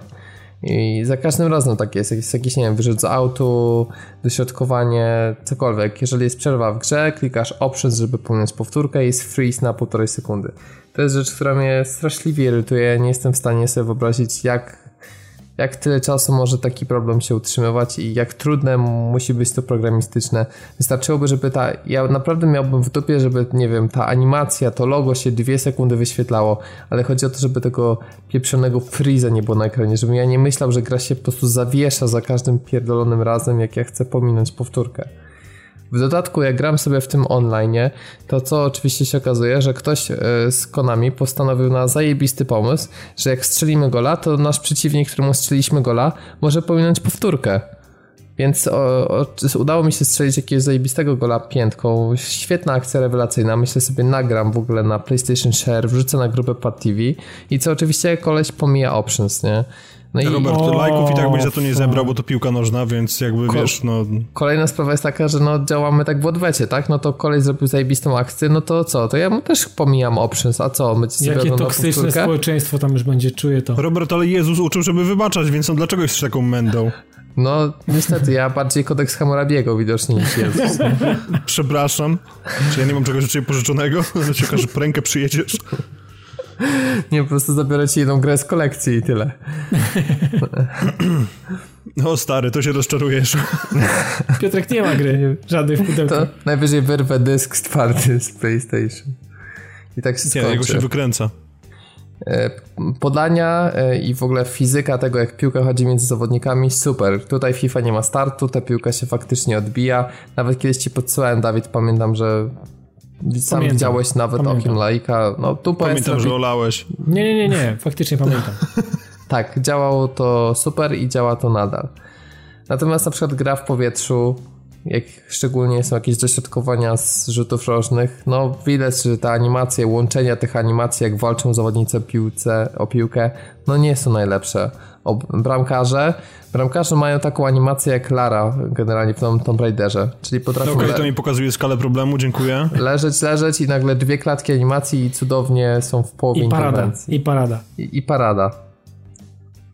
E, obrona na szczęście jest lepsza niż w odsłonie poprzedniej, jeszcze dwie poprzednie, bo zawsze się denerwowałem, że ciężko się tutaj broni odbiera piłkę, no to tutaj jest to już poprawione. No i ogólnie muszę powiedzieć, że największym takim minusem to jest to, że Pro Evolution Soccer straci licencję na Ligę Mistrzów. No, to są jednak ważne rozgrywki dla wszystkich osób, które śledzą piłkę nożną. I oczywiście można sobie na PlayStation 4 wgrać e, Option Files tak zwane, które pozwalają na to, żeby z e, drużyny, która nazywa się jakiś tam Red Blue, e, zrobić Manchester City. Tylko nie. Jezu, który to jest rok, naprawdę? Tak, tak, tylko to po pierwsze działa tylko na PlayStation 4, nie wiedzieć czemu Microsoft tego nie pozwala, a po drugie, jeżeli zabrali licencję na Ligę Mistrzów, no to niestety nie zrobisz sobie tego oprawy, nie nagrasz słynnej kaszanki, e, wszyscy, którzy e, Kaszanki? śledzą, tak, to wiedzą o co chodzi, tak, to jest taki inside'owy żart. E, nie zrobisz tego wszystkiego, więc no ostatecznie dostajemy grę, która no pod wieloma względami, jak właśnie liczba stadionów, liczba drużyn, liczba rozgrywek, no jest niestety okrojona i pomijam też kwestię online'u, który bardzo często laguje i nie jest tak dopracowany jak w FIFA. No niestety, mimo że jest kilka elementów, które przewyższają zdecydowanie FIFA i jakby widać, że potrafili sobie to wypracować i nie psują tego w kolejnych odsłonach, ale jak całość, no to jest taka taka Assetto Corsa, tak? To znaczy model jazdy tam jest super, ale no, gra niespecjalnie nie się jako gra wyścigowa przyjęła na konsolach i PS ma super mechanizm rozgrywki, ale to jeszcze nie czyni automatycznie, że jest świetną grą piłkarską. I to jest właśnie mój problem z PS-em i to jest powód, dla którego ponownie w tym roku myślę, że z tego PS-a zrezygnuję. Ja przegrałem ponad 50 godzin w FIFA na Switchu i w ogóle to jest zajebista odsłona i jeżeli mam Mówisz o 18? w tym roku Tak, tak. Mhm. Wiesz, jest rewelacja, bo naprawdę jest wiele elementów, które mi nie pasowało w wersji PS4 czy Xboxowej, to one na Switchu są trochę inaczej zrobione, bo to jest inny silnik zupełnie. Jasne. Świetniej wyszła odsłona, a po E3 słyszałem, że FIFA zrobiła ogromny skok na Switchu, właśnie, że to jest najbardziej imponujący skok w FIFA od dawna i właśnie tylko na Switchu, więc jestem mega ciekaw, co tam przygotowali. I powiem jeszcze jedno, bardzo szkoda, że PS na Switcha nie trafi, bo właśnie wydaje mi się, że tą trochę mniejszą skalę gry, te, te wszystkie problemy, o których mówię, zdecydowanie łatwiej byłoby e, je wybaczyć, gdyby to grać sobie przenośnie na Switchu. A tak niestety FIFA e, w tej wersji nie ma konkurencji, więc no zobaczymy, Jasne. może się ogarną w przyszłym roku. Jasne. No ale teraz sobie przejdziemy do czegoś innego. Otóż e, Piotrek, niestety nie mieliśmy tej wspólnej przyjemności tym razem, ale czy pamiętasz jak dwa lata temu bodajże, lub to już trzy było, graliśmy w Call of Duty Black Ops 3 Beta? Jakże mógłbym zapomnieć, to było właśnie ten moment, kiedy stwierdziłem, że zdecydowanie nie jestem w targecie, bo nie biorę leków, które powodują ADHD dla odmiany, a nie uspokajają, więc no tak, pamiętam, pamiętam jak mieliśmy właśnie tą... E, wątpliwą przyjemność, nazwijmy to. Absolutnie. Do czego pijesz, Robercie? Czyżbyś grał w betę nowej odsłony Call of Duty? Tak się składa, tak, tej pisanej przez cztery pionowe kreski. Black Ops 4. A, tej. Okay. Czyli to jest, to jest gest chłopaków z tartaku, po prostu kciuka nie ma, tak? Po prostu, no. Nie, bo to jest zrobione Został wyjebany przez tarczową, no. No właśnie, brak kciuka w górę to jest, myślę, dobra analogia do, do tej czwórki. No brakuje kciuka, no widać, po prostu poszedł na tarczówce, no. Bez kciuka w górę myślę, że to jest tytuł odcinka w tym momencie. Niech będzie. Bez kciuka może po prostu z tego Albo może być bez kciuka. No bo w, już będzie w górę będzie sugerowało, może coś sugerować. Bez kciuka Myślę, że też okay. można sobie po prostu obciąć kciuka z nudów, kiedy się czeka na załadowanie mapy w tej części, bo... Uuu, aż tak? są tak koszmarnie długie loadingi, co mnie dziwi, bo Call of Duty WW2 ma super szybkie loadingi. No a tutaj to jest taka pierwsza rzecz, która mocno mocno mnie uwarła. Po drugie, coś ich nie wyszło, powiadasz. Już wszedłem do menu. Słuchajcie, menu te, tego Black Opsa to robił jakiś stażysta po prostu. Wszystkie grafiki są tak paskudne. E, jeżeli mamy na przykład, e, załóżmy pokazane, że mamy nagrodę za zabicia jakiś myśliwiec. To ten myśliwiec on nie wygląda jak normalny samolot, tylko jak jakiś model zrobiony ze styropianu. Tak samo jakieś pociski, które mamy. To w ogóle cały układ menu jest no, koszmarnie paskudny i naprawdę widać, że to robił starzysta.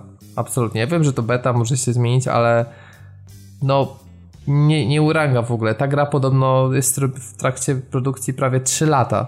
Więc właśnie największy dla mnie nie problem widać?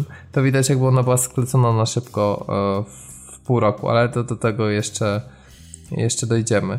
Generalnie samo Call of Duty Black Ops 4 w pewnych aspektach idzie dwa kroki do tyłu, ale pytanie, czy one będą dobre dla ludzi, którym się Black Ops 3 podobał, czy właśnie będą dobre dla ludzi, którym się e, Black Ops 3 nie podobał, bo mi się wydaje, że może żadnej z grup nie zadowolić specjalnie. Bo jak pamiętasz, Piotrze, rozgrywka w Black Ops 3 była bardzo, ale to bardzo dynamiczna, w dodatku oparta o część takich zerżniętych z Titanfalla mechanik, jak na przykład jakieś bieganie po ścianach, znikanie, no tak, pojawianie tak, się i tak dalej. No więc w tej części twórcy postanowili na doświadczenie bardziej boots on the ground i wywalili wszelkie mechaniki związane z takim poruszaniem się bardziej wertykalnym. Ale przepraszam, chcesz mi powiedzieć, że zachowali do tego szybkość? Nie, szybkość też powiedziałbym, że jest zmniejszona. Okej, okay, bo już się bałem, że to będzie tak, jakby ktoś po prostu biegał w przyspieszonym tempie, tak jak była sekwencja w PT, gdzie byłeś po prostu w jakiejś sennej wizji i biegałeś po korytarzu z taką prędkością, że wszystko podlegało rozmyciu. Nie, jedyne co masz, to masz taki szybki ślizg. Jest jedna klasa, nazwijmy to taki bohater, ale jak w Overwatch, który ma takiego grappling hooka, który może ci na jakieś tam przenieść szybciej e, poziomy. I to jest chyba w zasadzie tyle. E, natomiast e, ogromną zmianą z punktu widzenia serii jest to, że teraz wszyscy mają nie 100 poziomu życia, tylko 150. W związku z tym ten tak zwany time to kill uległ znaczącemu zwiększeniu. E, więc więcej jest teoretycznie takich pojedynków, które dwie osoby się strzelają i jest jeszcze szansa się, nie wiem, schować za zasłonę. Nie, bo z reguły w innych częściach Call of Duty jest tak, że jak ktoś cię zauważy i strzela, no to, to koniec. A tu niby, niby postarali się zrobić to w taki sposób, żeby mieć jeszcze szansę, ale to też randomowo, no były bronie, ja miałem często wrażenie, że ja muszę po prostu strzelać w nieskończoność 45 pocisków, żeby kogoś zabić, a ktoś mi tak zabijał jednym, wiecie jak to jest, ale to oczywiście kwestia balansu broni i tam wyższych poziomów, aż tyle nie grałem, żeby się w to zagłębiać. Natomiast rzeczą, która moim zdaniem jest strasznie wkurzająca i niszczy balans gry, jest to, że jedną z takich naszych upgrade'ów postaci, które mamy dostęp dla wszystkich naszych bohaterów, klas postaci i tak dalej, jest Body Armor, który jeszcze o 50 punktów życia powiększa nasze zdrowie. W związku z tym mamy często do czynienia z sytuacją, kiedy w trakcie strzelania dowiadujemy się, że przeciwnik, w którego strzelamy, ma jednak więcej tego życia. No i to jest właśnie taka rzecz, która no, moim zdaniem nie pasuje kompletnie do Call of Duty i burzy ten balans rozgrywki. No po co zrobić coś takiego? Jest to po prostu denerwujące. Eee, jest nowy tryb, który przetestowałem, który mi przypominał Counter-Strike'a. Mianowicie mamy dwie drużyny na mapie, gdzie najpierw wszyscy startują z pistoletami, no i za każde zabójstwo dostajemy kasę i mamy też za zadanie wykraść torbę z pieniędzmi, która gdzieś jest na naszej mapie i przenieść ją do punktu ewakuacji. E, no i oczywiście drużyna, która wygra daną rundę, no to może sobie kupić lepsze bronie, drużyna, która przegra dostaje tej kasy odpowiednio mniej. Tryb który ja na przykład lubiłem kiedyś grać w takie tryby w Counter-Strike'a. Wydaje mi się, że na siłę takie wpuszczanie taktyczne do Call of Duty mi osobiście jakby cały czas cały czas jakby takie czułem sztuczne spowolnienie i wydaje mi się, że cały system perków, broni, klasy i tak dalej został trochę sztucznie dopasowany do tego trybu.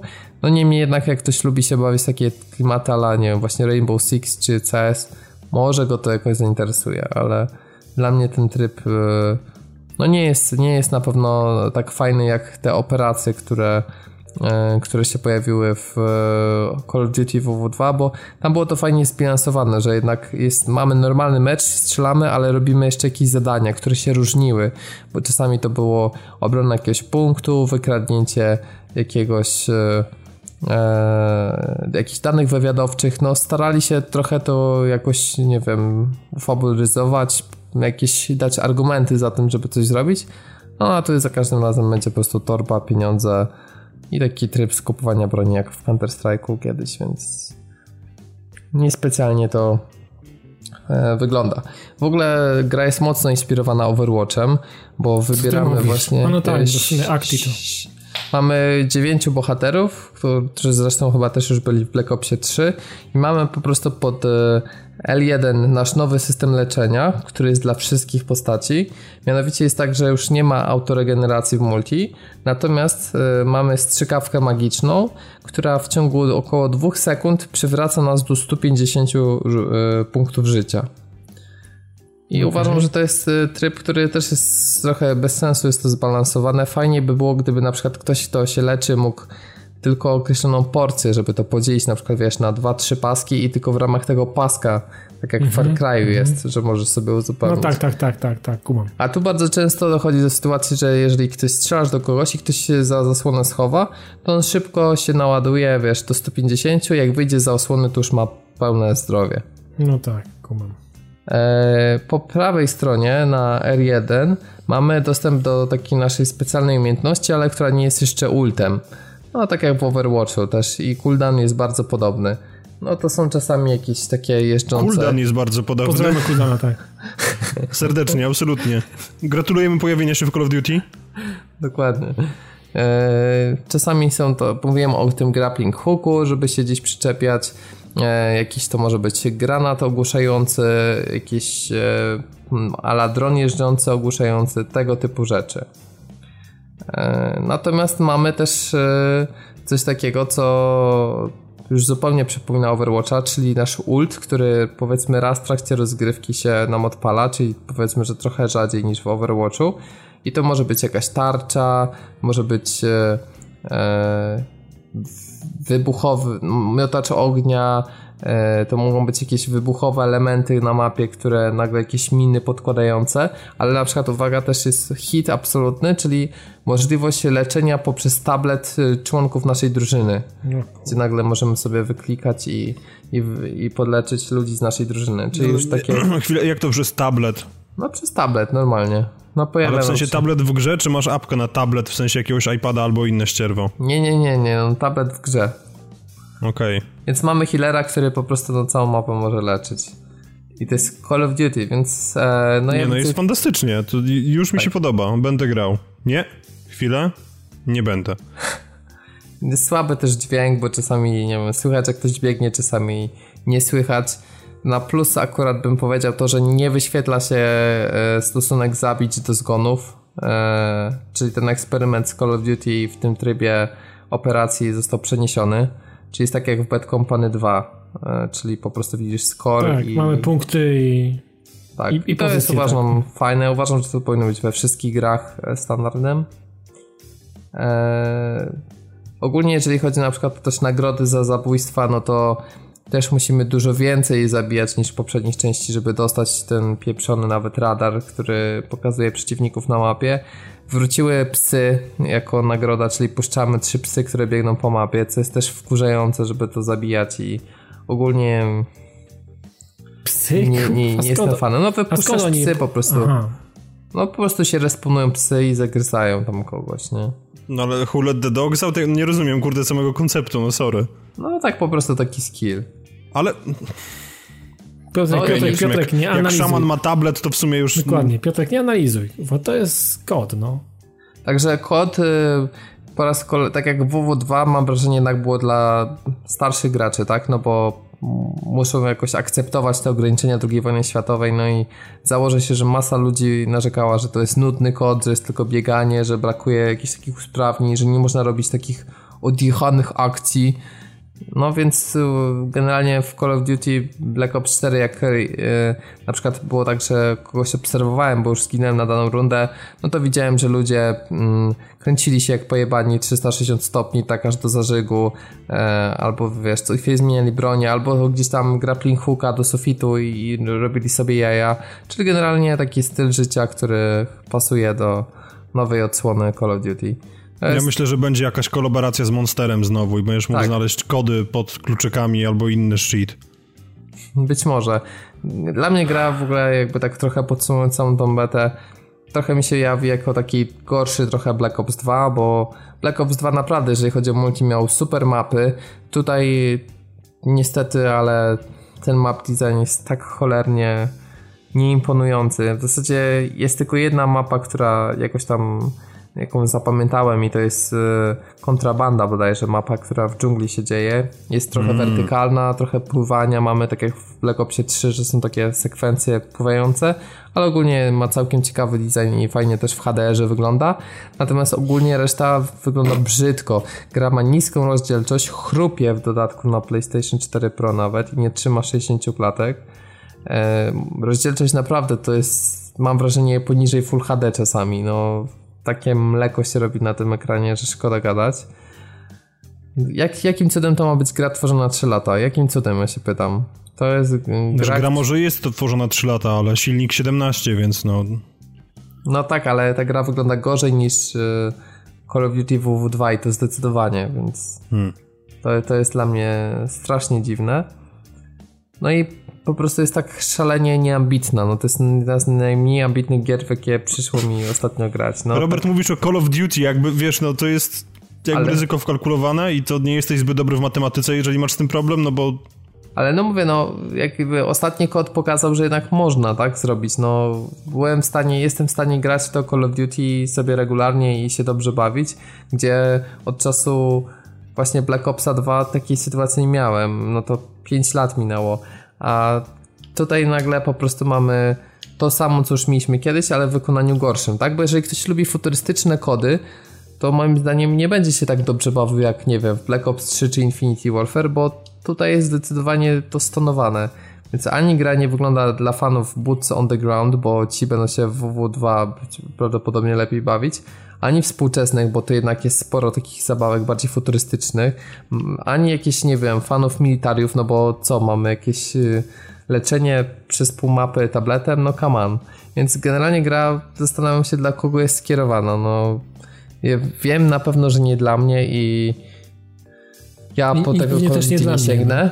Jedyna rzecz, która mnie jeszcze ciekawi w kontekście Black Opsa 4 to jest Blackout, czyli odpowiedź na Battle Royale. Zastanawiam się, w jaki sposób to zrobią. Na pewno jest już jedna mechanika, która pokazuje, że będzie czołganie, bo w tym trybie, o którym mówiłem, CS-owym, tym trybie heist, e, tam jak strzelamy do przeciwnika, to najpierw pada i się czołga jak w Gearsach i dopiero potem dobijamy. Więc zakładam, że pewnie ta sama mechanika trafi właśnie do tego trybu Battle Royale. E, we wrześniu ma być beta właśnie tego trybu, więc wrócę na pewno do tematu i dam, was, dam wam znać, czy chociaż ten tryb będzie warto pograć. Bo na pewno dla singla nie kupujcie Black Opsa 4, gdyż ta gra będzie całkowicie pozbawiona kampanii single player. Co nie jest wielką stratą, patrząc na to, jak to wyglądało w Black Ops 2 czy 3, więc. No to Tak to wygląda. Macie no jakieś pytania odnośnie gry, czy nie, myślę, że powiedziałeś mi wystarczająco dużo, że, żeby mnie zniechęcić do pytania.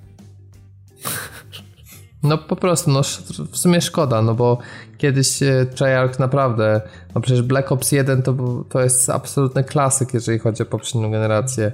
No, Świetna gra ze świetnym klimatem, rewelacyjnym multi, mapami, które po prostu wpisały się w historię serii to naprawdę było coś, żeby jeszcze oprócz marki Modern Warfare nagle zrobić coś, co wybiło się nawet ponad, nawet jeszcze większy sukces. No ale niestety mam teraz marka Black Ops e, to jest dla mnie poziom Call of Duty Ghosts mniej więcej. Kto śledzi markę Koda to wie, że to nie była najlepsza odsłona. Więc chyba tyle ode mnie, nie ma co się już pastwić. Eee, poczekam jeszcze na, na betę trybu Battle Royale i w międzyczasie zapytam Ciebie, jak Twoje wrażenia z No Man's Sky? Mówisz o mnie. Bo Piotrek, no, tak, Piotrek, Piotrek, Piotrek ma swojego No Man's Sky, tak? Nazywa tak. się Elite Dangerous. Mhm, dokładnie. dokładnie. tak. I poluje na gwiazdy neutronowe właśnie. No okej. Okay. Znaczy, moje wrażenia. Znaczy, ogólnie są bardzo pozytywne. Yy, yy, I z racji tego, że można powiedzieć, że nie grałem w ogóle w wersję przed patchem mm, i wersję premierową, więc nie jestem w stanie wrzucać tutaj jakikolwiek porównań do tego, co było, a co jest, bo jest to w moim przypadku w jakiś sposób po prostu niemożliwe, w żaden sposób. E, natomiast e, to, o czym pewnie będziemy rozmawiać i to, co dla nas jest e, mm, wow, albo to, jak odkrywamy grę na nowo, możemy mówić o pewnych, oczywist o, o, o, pewnych oczywistościach dla, dla kogoś, bo jakby wiadomo, że gra jest po czterech patchach i po tym nexcie takim jednym, można powiedzieć, to, to taki duży patch, ten największy, bo po drodze był jakiś Atlas, Pathfinder i jeszcze tam, jeszcze nie pamiętam dokładnie jak się nazywał ten, mm, ten jeszcze jeden z, z tych patchy. E, natomiast ja nie uczestniczyłem w ani, ani chwilę na żadnym etapie, że tak powiem, rozwoju tej gry, więc kompletnie nie wiem, co te poprzednie patche wprowadziły i, i, i tak naprawdę wiem z grubsza, co to dał, dodał sam Next y, i, i, i tak dalej. Natomiast y, dla mnie to jest dla mnie No Man's Sky miał premierę w tym roku. O, tak to mogę powiedzieć. Ja po prostu nie znam tej gry przed, no Man, y, przed Nextem. I i nie jestem w stanie tutaj do niczego się odnieść. Natomiast ogólne takie pozytywne, pozytywne wrażenia, które mam na sam początek, to to, że ta gra przede wszystkim mm, piekielnie dobrze wygląda. Ona na Xboxie One X wygląda po prostu absolutnie yy, cudownie. To jest, yy, pomijam już od, od widoków, od tego jak się w to gra, ogólnie jej yy, odbiór tak, wiesz, całkowity, to po prostu jest cudo. To, to może nie jest to, co zostało nam pokazane za pierwszym razem. Nawet widziałem jakiś taki filmik porównawczy, że e, w Nexcie zostały dodane te motyle, które kiedyś pokazane były na, na jakimś materiale na E3 3 lata temu bodajże, tak? Czy tam ileś. E, jak, jak gra była pierwszy raz prezentowana. Więc jakby Next w tej chwili, według opinii i tego, co udało mi się też poczytać, zbliżył się, znaczy jest tak blisko, jak nigdy nie był tego, co zostało nam obiecane, więc e,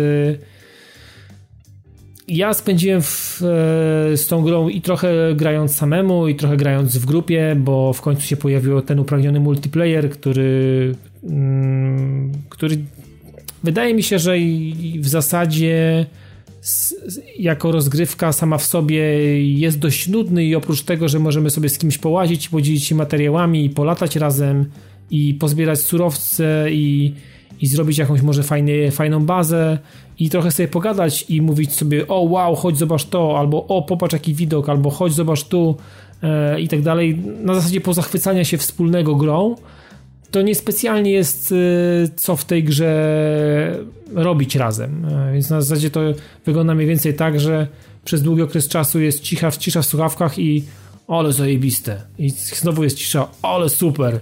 Kurde, i znowu jest cisza, ale chłopaki mam to, nie? No i tak na zasadzie tak wygląda gra w multiplayer w No Man's Sky, więc jakby ten, numer, no, no, ten multiplayer był taki bardzo upragniony, ale e, w sumie jak patrzę na to, jak on wygląda, to nie wiem dlaczego miał być taki bardzo upragniony. I to, że możemy się znaleźć na jednej e, planecie albo gdzieś w kosmosie, w jakiejś przestrzeni, e, to jest to fajne. E, I, I, fajnie, że tak, że tak jest, że tak można zrobić, natomiast e, to nic ze sobą jakby dalej nie niesie. E, nie wiem, czy masz, Robert, takie same spostrzeżenie, czy grałeś w ogóle multiplayerowo e, po Nexcie? Nie, znaczy ja to, co, dając też cały kontekst też tak naprawdę dla mnie No Man's Sky istnieje dopiero od wersji Next. Mhm. I tak grałem też w multiplayerze w ten tytuł. I uważam, że nie jest to absolutnie najważniejszy komponent tej gry, Dokładnie. ale jest to rzecz, która z różnych względów naprawdę jest mega potrzebna i bardzo dobrze, że twórcy zadali sobie trud, żeby ją zaimplementować. Dlaczego? To po prostu jest fakt taki, że Chcemy no, razem ze znajomymi się pocieszyć tym kosmosem. Tak, Chcemy po prostu tak. sobie wymienić jakieś nasze doświadczenie. I oczywiście fajnie się gada o tej grze, super. Na przykład mm, bardzo często jest tak, że w pracy sobie gadamy, co, co komu się tam przydarzyło danego dnia, bo gra mhm. jednak tworzy ci takie różne historie. Ale jeżeli możemy jeszcze oprócz tego ja mogę polecieć i on mi opowie o planecie kolega, ja sobie polecę na, na jego planetę on mi powie, że zbudował bazę, ja sobie zobaczę tą bazę. Możemy wręcz razem sobie zbudować tą bazę, bo jak tak. ktoś stawia ten komputer tak, tak, do tak. budowania bazy, to mhm. można robić to wspólnie. Mhm. No to już jednak zmienia całe to doświadczenie. To jest już wtedy coś innego. Nie, no zdecydowanie, no, no, ale to tak jak mówisz, tworzone są jakieś historie, tworzone są, można coś komuś opowiedzieć, coś komuś pokazać, natomiast stricte y, gameplayowo y, y, no jakby multiplayer nie, nie oferuje y, niczego więcej. Może to jest aż i, i, to jest, i to jest super i tak naprawdę na tym się mm, historia, mam nadzieję, że tak nie będzie, no ale na tym historia multiplayera w Moment Sky się zakończy i ona będzie kreowana przez to, co ludzie robią, jak spędzają ten czas, co, uda, co udaje nam im się razem znaleźć, odkryć, zbadać, polecieć i tak dalej. Mm, I jakby żadne inne możliwości nie pojawią się. Nie wiem, może pojawią się jakieś misje wspólnego latania, nie wiem. Znaczy, y, jeżeli chodzi o multi, na pewno ja, ja nie doszedłem jeszcze do momentu, żeby mieć pojazd jeżdżący. No to ja też nie. nie. Nie, nie, nie, nie, jeszcze no nie ma żadnego łazika. Można sobie jakoś organizować jakieś ala wyścigi, można so, w ogóle misje, które dostajemy, czy główne, czy poboczne, możemy robić wspólnie, więc jakby... Nie, to tak, jak najbardziej, okej, okay, to Tylko to po prostu muszą, żeby dla komfortu e, najlepiej rekomenduję wszystkim, którzy zaczynają, żeby dojść do momentu najlepiej otrzymania własnego frachtowca i wtedy już można sobie robić misję, bo my tam możemy dostawać e, jakby nasze własne, poza tym one są proceduralnie generowane, więc to też trudno. Mamy jakiś nasz quest główny, który jest, jest sztywny i w pewnych miejscach się odpalają skrypty, ale poza tym to wszystko jest jednak generowane losowo. Dokładnie. Więc bardzo często może się zdarzyć taka sytuacja, że będziemy mieli na przykład e, lepszą opcję polecić do kogoś na planetę i tam zrobić wspólnie jakąś misję z, e, wiesz, z kumplem, mhm. niż u siebie się pojechać na świecie, bo nam wylosowało na przykład jakąś dosyć kiepską i nudną misję, w dodatku w układzie planetarnym, który jest niesprzyjający i na przykład mamy mało surowców i i generalnie to musimy trochę walczyć o przetrwanie, więc Nie, no wydaje mi się, że oczywiście jakby formuła gry, gdzie zbieramy surowce i jakby musimy przede wszystkim dbać o swój interes, no ona nie jest najbardziej nastawiona tak na współpracę. Otóż to. To ja się z tym absolutnie zgadzam. Natomiast ja dlatego e, wydaje mi się, że optymalnie to jest po prostu grać solo, ale raz na jakiś czas po prostu się, nie wiem, wymieniać doświadczeniami, trochę sobie polatać wspólnie i tyle. Jeżeli ktoś chce kupić No Man's Sky jako tylko grę do multi i To nie, to potraktować, że wszystko robicie wspólnie, no to się możecie trochę zawieść. To, to pełna zgoda. Ja w ogóle, tak jak mówisz, dla mnie No Man's Sky to jest tak, taki. E, wydaje mi się, że tak jak kiedyś rozmawialiśmy o tym, że Elite jest za duży, Everspace jest za mały i nie niesie takiej, takiego kosmosu, jakim ja bym chciał, żeby, żeby niósł. E, Morfight był jeszcze taką inną wariacją na temat e, kosmosu, ale też taką dosyć. e, mm, też nie, niosącą bardzo niewiele z tego kosmosu i tego, tego podróżowania, oprócz tak naprawdę eksploracji losowo wyge- wygenerowanych y, planet. E, w bardzo fajnej oprawie, takiej zresztą low poly, o której zresztą opowiadałem jakiś czas temu. E, natomiast wydaje mi się, że No- No Man's Sky e, to jest. e, nie jestem do końca przekonany jeszcze. Myślę, że mm, to będę mógł w jakiś sposób wygłosić za czas jakiś, gdy pogram e, w to jeszcze więcej i odkryję, odkryję to dobro, które zakładam cały czas, że gdzieś tam drzemie pod skórą No Man's Sky'a, mm, że, że to jest ten kosmos, który będzie w zupełności mi wypełniał y, te moje potrzeby, że dzisiaj po tych y, kilku, kilku, myślę nawet może kilkunastu godzinach już grania e, w No Man's Sky, wydaje mi się, że mm, jest y, zawartości jest na tyle dużo, e, ale to też nie, tak, nie jest tak przytłaczająco. Dużo, że, że orientuję się w tym, co się dzieje, odkrywam ten, y, ten kosmos w takim odpowiednim tempie. Gra mi też podaje pewne rzeczy w odpowiedni sposób. Dodatkowo mm, to też z opinii ludzi, którzy grali wcześniej, e, okazuje się, że sporo rzeczy w menu, cała ta encyklopedia i opisy tych pewnych rzeczy, e, których wcześniej nie było, też bardzo ułatwiają jakby wejście w ten świat, bo on się może wydawać taki dosyć prosty i wydawać się, że to może być taki e, Minecraft, bo też została dostana, do, dodana została trze e, perspektywa trzeciej osoby, więc jakby też mamy ten widok TP, którym zresztą gram od początku, bo jednak FPP w tej grze, jak pamiętam od, od samego początku, jak uruchomiłem na chwilę po premierze na PS4, no to trochę zawężał jakby ten fan i jakby czerpanie z tego świata, z tego, tego kosmosu w, w ten sposób. Tutaj jakby granie tą perspektywą trzeciej osoby, nie wiem jak ty grasz, czy też grasz e, FPP, czy grasz TP, Robert? Gram TPP i wydaje mi się, że to jest zdecydowanie jest lepsza Najlepsza, forma. najlepsza, i... najlepsza forma, nie? Też, A też to mi- wprowadzono w Nexcie tak, dopiero. Tak, tak, tak. Więc y, I tak encyklopedia faktycznie mega ułatwia. e, To polecam. Tak, nie, na, ja na początku zobaczyłem, że tego naprawdę jest multum, że ile rzeczy trzeba nazbierać. Mówię sobie, a może to będzie znowu taki jakiś, może jednak ten, ten kosmos to- jest taka mała warstwa czegoś tam, ale pod płaszczykiem tej, tej właśnie tej warstwy tego kosmosu jest jakiś taki chamski grind, jakiś taki, wiesz, jakiś taki Minecraft, jakieś takie kopanie, ciągle kopanie, ciągle przetapianie czegoś. I faktycznie na początku tak miałem, ale natomiast było to na tyle jeszcze ciekawe, interesujące, że w momencie, kiedy już zacząłem łapać, y, które surowce są ważne, które są istotne, jak należy, co, co, co należy z nich robić, jak należy postępować z nimi, to jakby jest to taka rzecz, którą się wykonuje obok, e, ale istotne są zupełnie inne rzeczy. Ja na przykład e, zaraz na początku, gdy spotkałem e, tą pierwszą rasę, ym, z którą miałem do czynienia, tych geków, to stwierdziłem, że zobaczę, jak będzie wyglądała z nimi komunikacja, jak zacznę się uczyć ich języka. I generalnie wszędzie, gdzie się pojawiałem, miałem możliwość y, jakiegoś dialektu, y, poznania jakiegoś konkretnego słowa.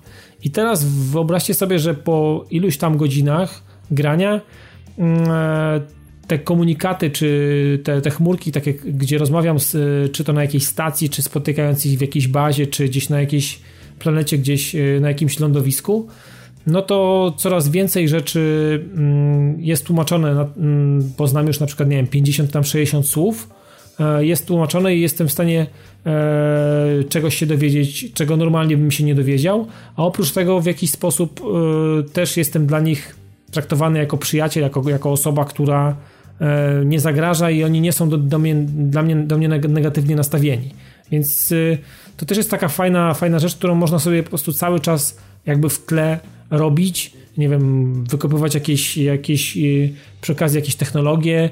Mm, y, też całkiem niedawno, bo chyba w weekend teraz udało mi się polecić gdzieś, y, oblatując jakby powierzchnię mapy, planety, mm, znalazłem jakieś takie dziwne mm, monolity, które po nie wiem, czy wam się te, czy to, to udało ci się to Robert znaleźć, gdzie jeżeli przepalimy jakąś ilość różnych surowców, otwiera się jakiś portal. Ale do tych, do tych portali okazuje się, że są jakieś glify, których ja w ogóle nie mam żadnych i... A tak, to ja nie... Znaczy ja chyba trafiłem, ale nie udało mi się otworzyć też. No właśnie, nie mam żadnych glifów i teraz to też jakby, jakby kolejna rzecz, którą udało mi się odkopać po kilku godzinach grania i nagle okazuje się, że jest coś, czego w ogóle nie jestem w stanie na razie uruchomić i, i, i zastanawiam się, do czego to może służyć. Oczywiście nie, nie psuję sobie zabawy kopiąc w internecie, zaraz sprawdzając, co to jest i, i tak naprawdę, co ludzie z tym robią, bo jakby szkoda mi tego fanu. Natomiast y, sporo jest takich elementów y, tajemniczych na przykład. Czasami trafiam na jakieś rozbite statki gdzieś na jakichś planetach i mm, okazuje się, żeby móc otworzyć jakiś safe, który był na, na jakimś frachtowcu, który się tam gdzieś rozpieprzył na powierzchni, żeby się dostać do zawartości, trzeba tam spełnić też jakieś warunki. Albo na przykład taka misja, albo miejsce takiego frachtowca zostaje nam przekazane przez takiego właśnie jakiegoś geka, który już nam ufa i jest nam w stanie sprzedać jakąś tam misję i powiedzieć, słuchaj, tam jest jakiś sygnał, ktoś wysyła z tamtego miejsca jakiś sygnał SOS, weź, leć, oprzeć, co tam, co tam się dzieje, jak masz ochotę, nie? Oczywiście nie musisz tego robić, masz ikonkę zaznaczone, to jest na, na mapie i, i możesz odbyć taką, a nie inną podróż, więc yy, wydaje mi się, że mm, co jakiś czas, jak wracam do No Man's Sky'a, chociaż ciężko mi to idzie, bo jakby Hollow Knight wyrywa mi każdą wolną chwilę i, i, i ciężko mi pożyć, pożyć, porzucić ten tytuł, mm, no to każda godzina spędzona w tej grze, każde, każda kolejna godzina, dwie nawet, czy w sesja taka właśnie godzinno-dwugodzinna, powoduje, że e, zaczynam doceniać, e, jak dużo rzeczy jest w tej grze, jak bardzo złożony jest, e, jak, zło, jak złożony potrafi, potrafi być ta gra, jak potrafi, się, jak potrafi się pięknie wygenerować e, momentami. Czy to chodzi o nawet o widoki, czy o konkretną planetę, czy o florę i faunę, która gdzieś tam na, na, tak, na konkretnych planetach się, się wytworzy.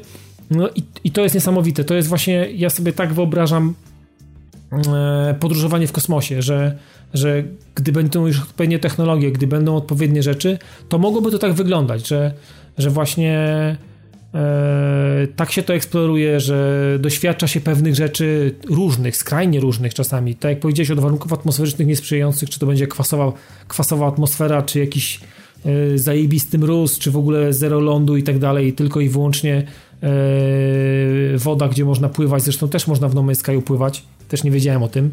Nie wiem, czy to jest y, od początku tak było, czy to jest y, dopiero od Nexta.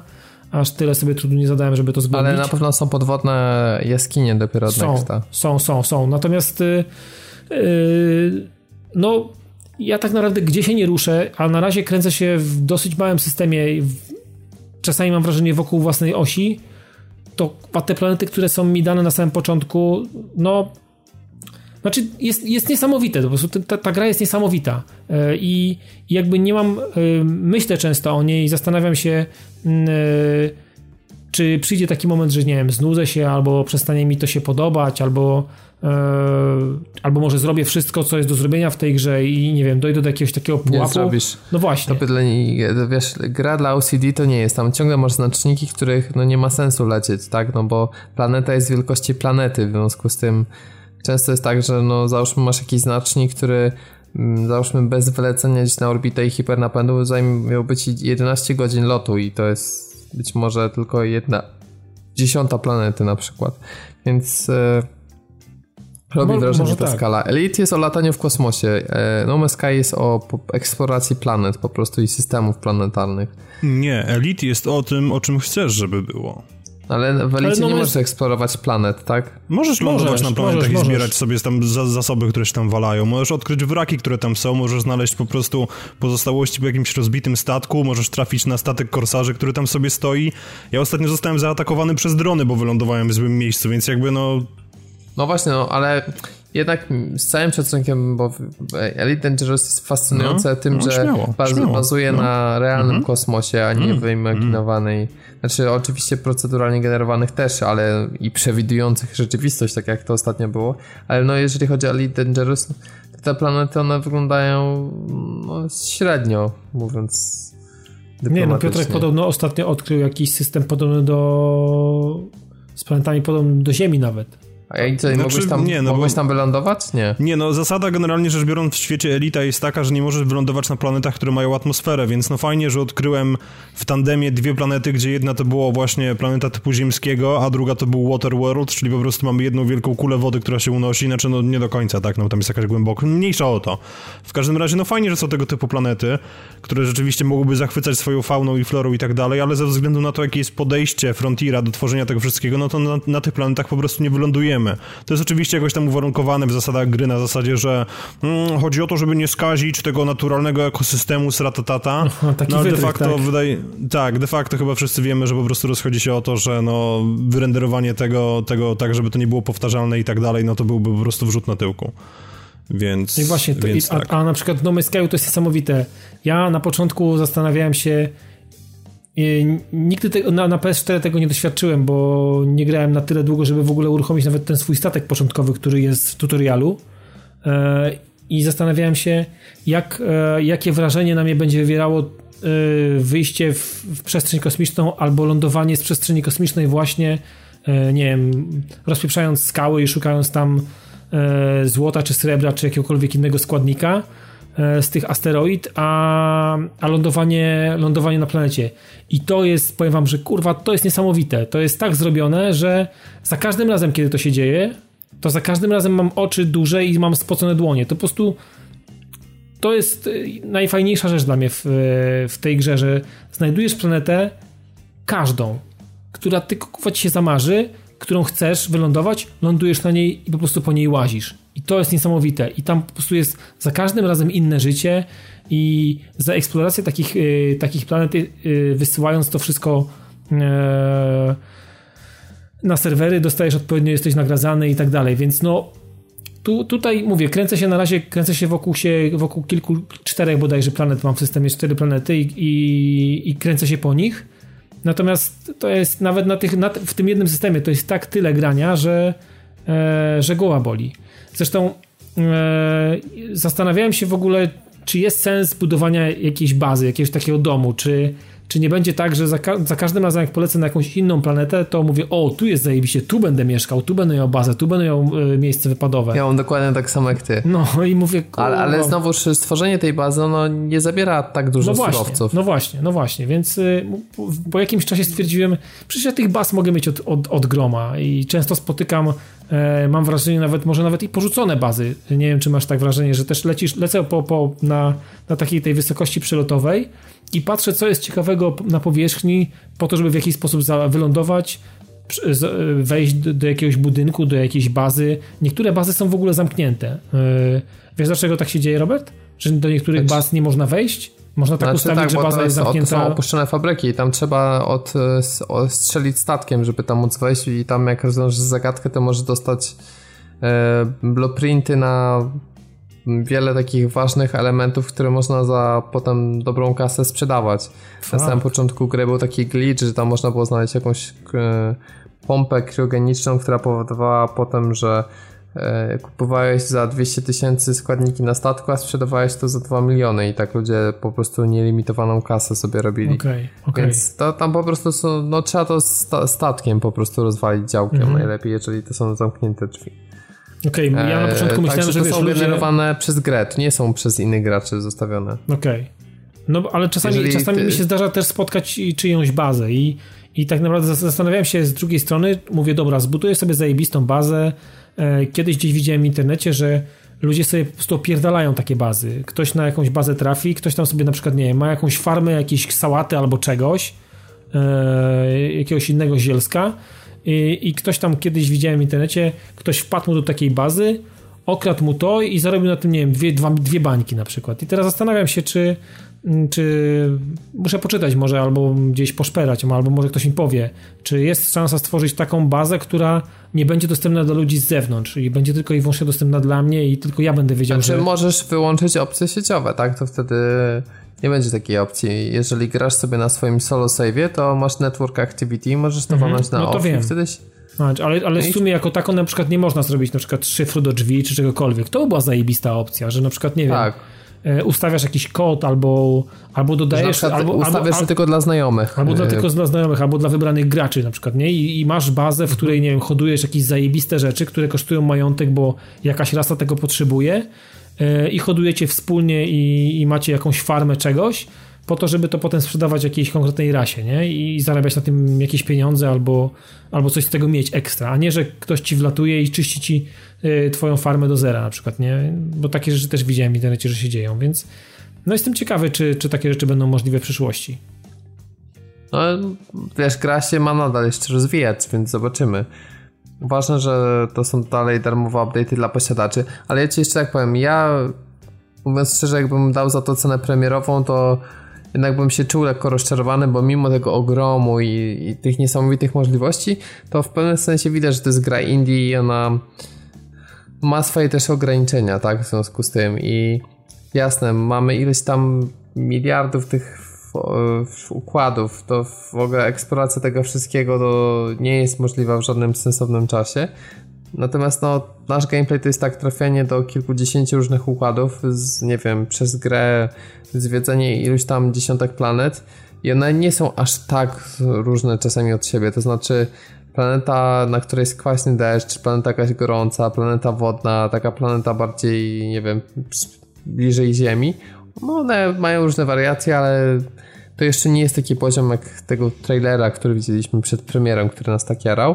Natomiast skok, jaki gra wykonała od tego, jak to generowanie wyglądało na premierze, no i tak jest jednak imponujące. I to, że nie, nie zarzucili tego projektu, no to szacun dla nich i, i tu jakby trzeba to, to docenić.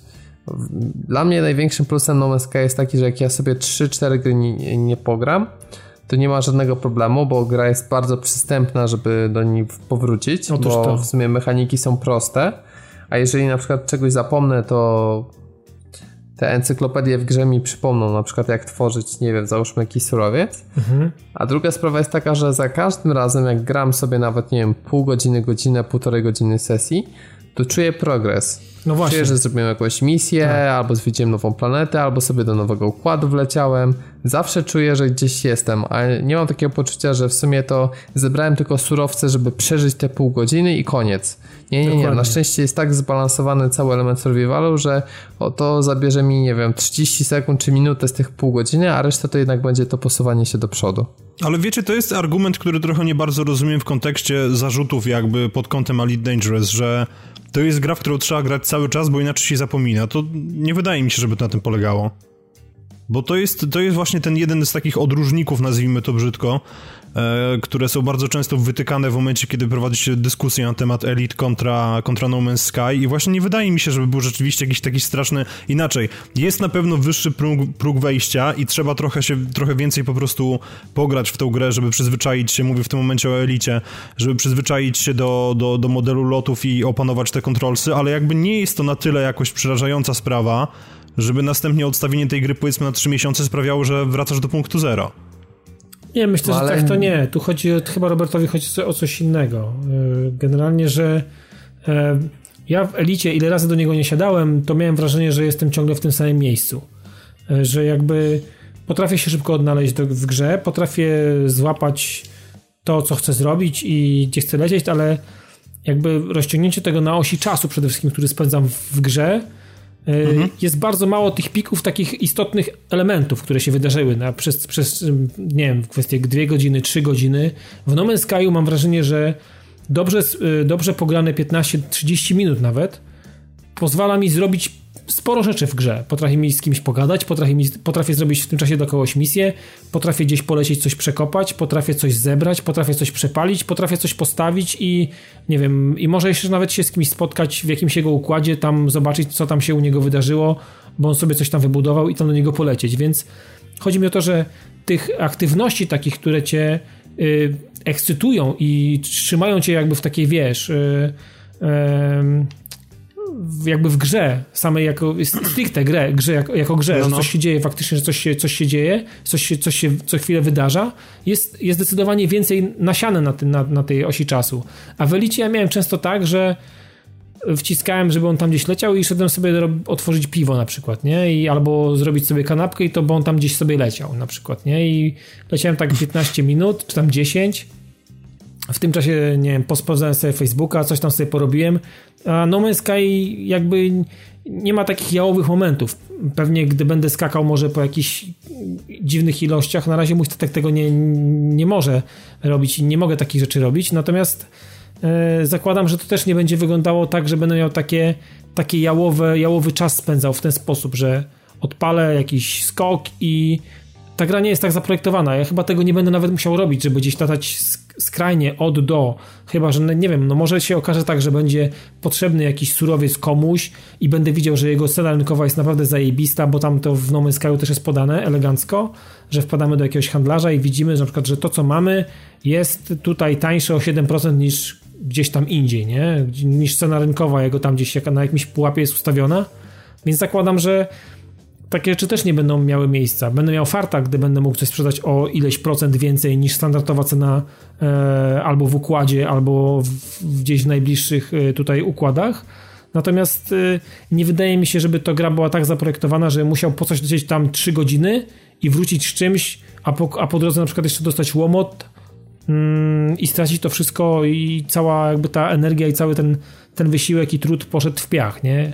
Więc myślę, że tutaj o to chodzi bardziej, że że jakby 15 minut, 30 minut, godzina, to czujesz, yy, za każdym razem czujesz, że pchnąłeś coś do przodu. W Elicie tego tak, ja tak nie czułem tego, nie? Tutaj chyba o to chodzi. Nie, spoko. Może, może, to też jest kwestia, może to też jest kwestia właśnie odbioru i tego, jakie cele, cele po prostu sami sobie obieramy, no bo ja w momencie, kiedy teraz właśnie latam i eksploruję rzeczy, no to mnie strasznie jara fakt, tak, że trafiam do systemu, w którym jest nieodkryta czarna dziura razem z dwiema gwiazdami neutronowymi i po prostu się jaram tym jak jasna cholera, no bo jednak jest to pewnego rodzaju odkrycie, tak? Mhm. No ale to jest też kwestia tego, że dla mnie ten model rozgrywki wygląda tak, a nie inaczej i po prostu przyjemnie mi się na ten kosmos patrzy i fajne jest właśnie wpadnięcie do takiego systemu i okazuje się, że celowałeś w jeden obiekt, a masz trzy i no a to z kolei jest tak, że widzisz, o, masz fajne planety i chcesz po prostu tam polecieć i zobaczyć, co jest na powierzchni. A sam ten okres latania w samym kosmosie, to Elite to na pewno bije No Man's Sky na głowie, bo... A oczywiście, to, ale to nawet nie ma co no porównywać. Latanie jest strasznie arcade'owe, jest takie, wiesz, do bólu powtarzalne, masz jeden taki warp, który ci przenosi między układami. Masz hyperdrive, który musisz ładować poprzez strzelanie do asteroid, jak ci się skończy paliwo i stąd pozyskujesz surowce i robisz skok. Mhm. I często jest tak, że po prostu trzymasz dwa bumpery, włącza ci się ten hyperdrive i lecisz przez 2,5 minuty do tej planety na przykład, tak? I potem trafiasz w atmosferę i dopiero lądujesz i sobie eksplorujesz planetę. Więc sam jakby fakt w kosmosie, no są niby jakieś walki, mamy stacje kosmiczne, mamy asteroidy, no coś tam się dzieje, tak? Ale no pod tym względem to... nie gra to... pierwszych skrzypiec, no. Dokładnie, więc ja bym nie powiedział tutaj Elite kontra No Man's Sky, bo to są trochę dwie gry o czymś innym, tak? I mimo, że łączy je fakt kosmosu, to po prostu i charakter rozgrywki i jakby też gatunek. Tu masz Space Team, a, No Man's Sky jest taką no w sumie grą trochę survivalową, ale też taką eksploracji, bardziej planet.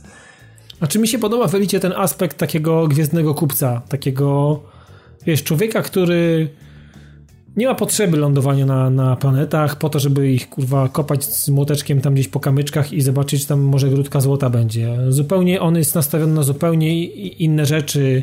E, na zupełnie Ale ma tylko inne... ludzi po tak, prostu. Tak, tam po prostu tam są jakieś rafinerie, ktoś coś wydobywa, to nieważne jest, tak? Po prostu lecisz gdzieś, coś się tam po prostu dzieje na zasadzie takiego, takiego tirowca w kosmosie, nie? E, że mm, nie musisz eksplorować powierzchni, żeby być bogaty. Nie musisz czegoś zbierać, żeby ulepszyć sobie kurwa, kombinezon, albo buty, albo pistolecik do teramorfingu, nie?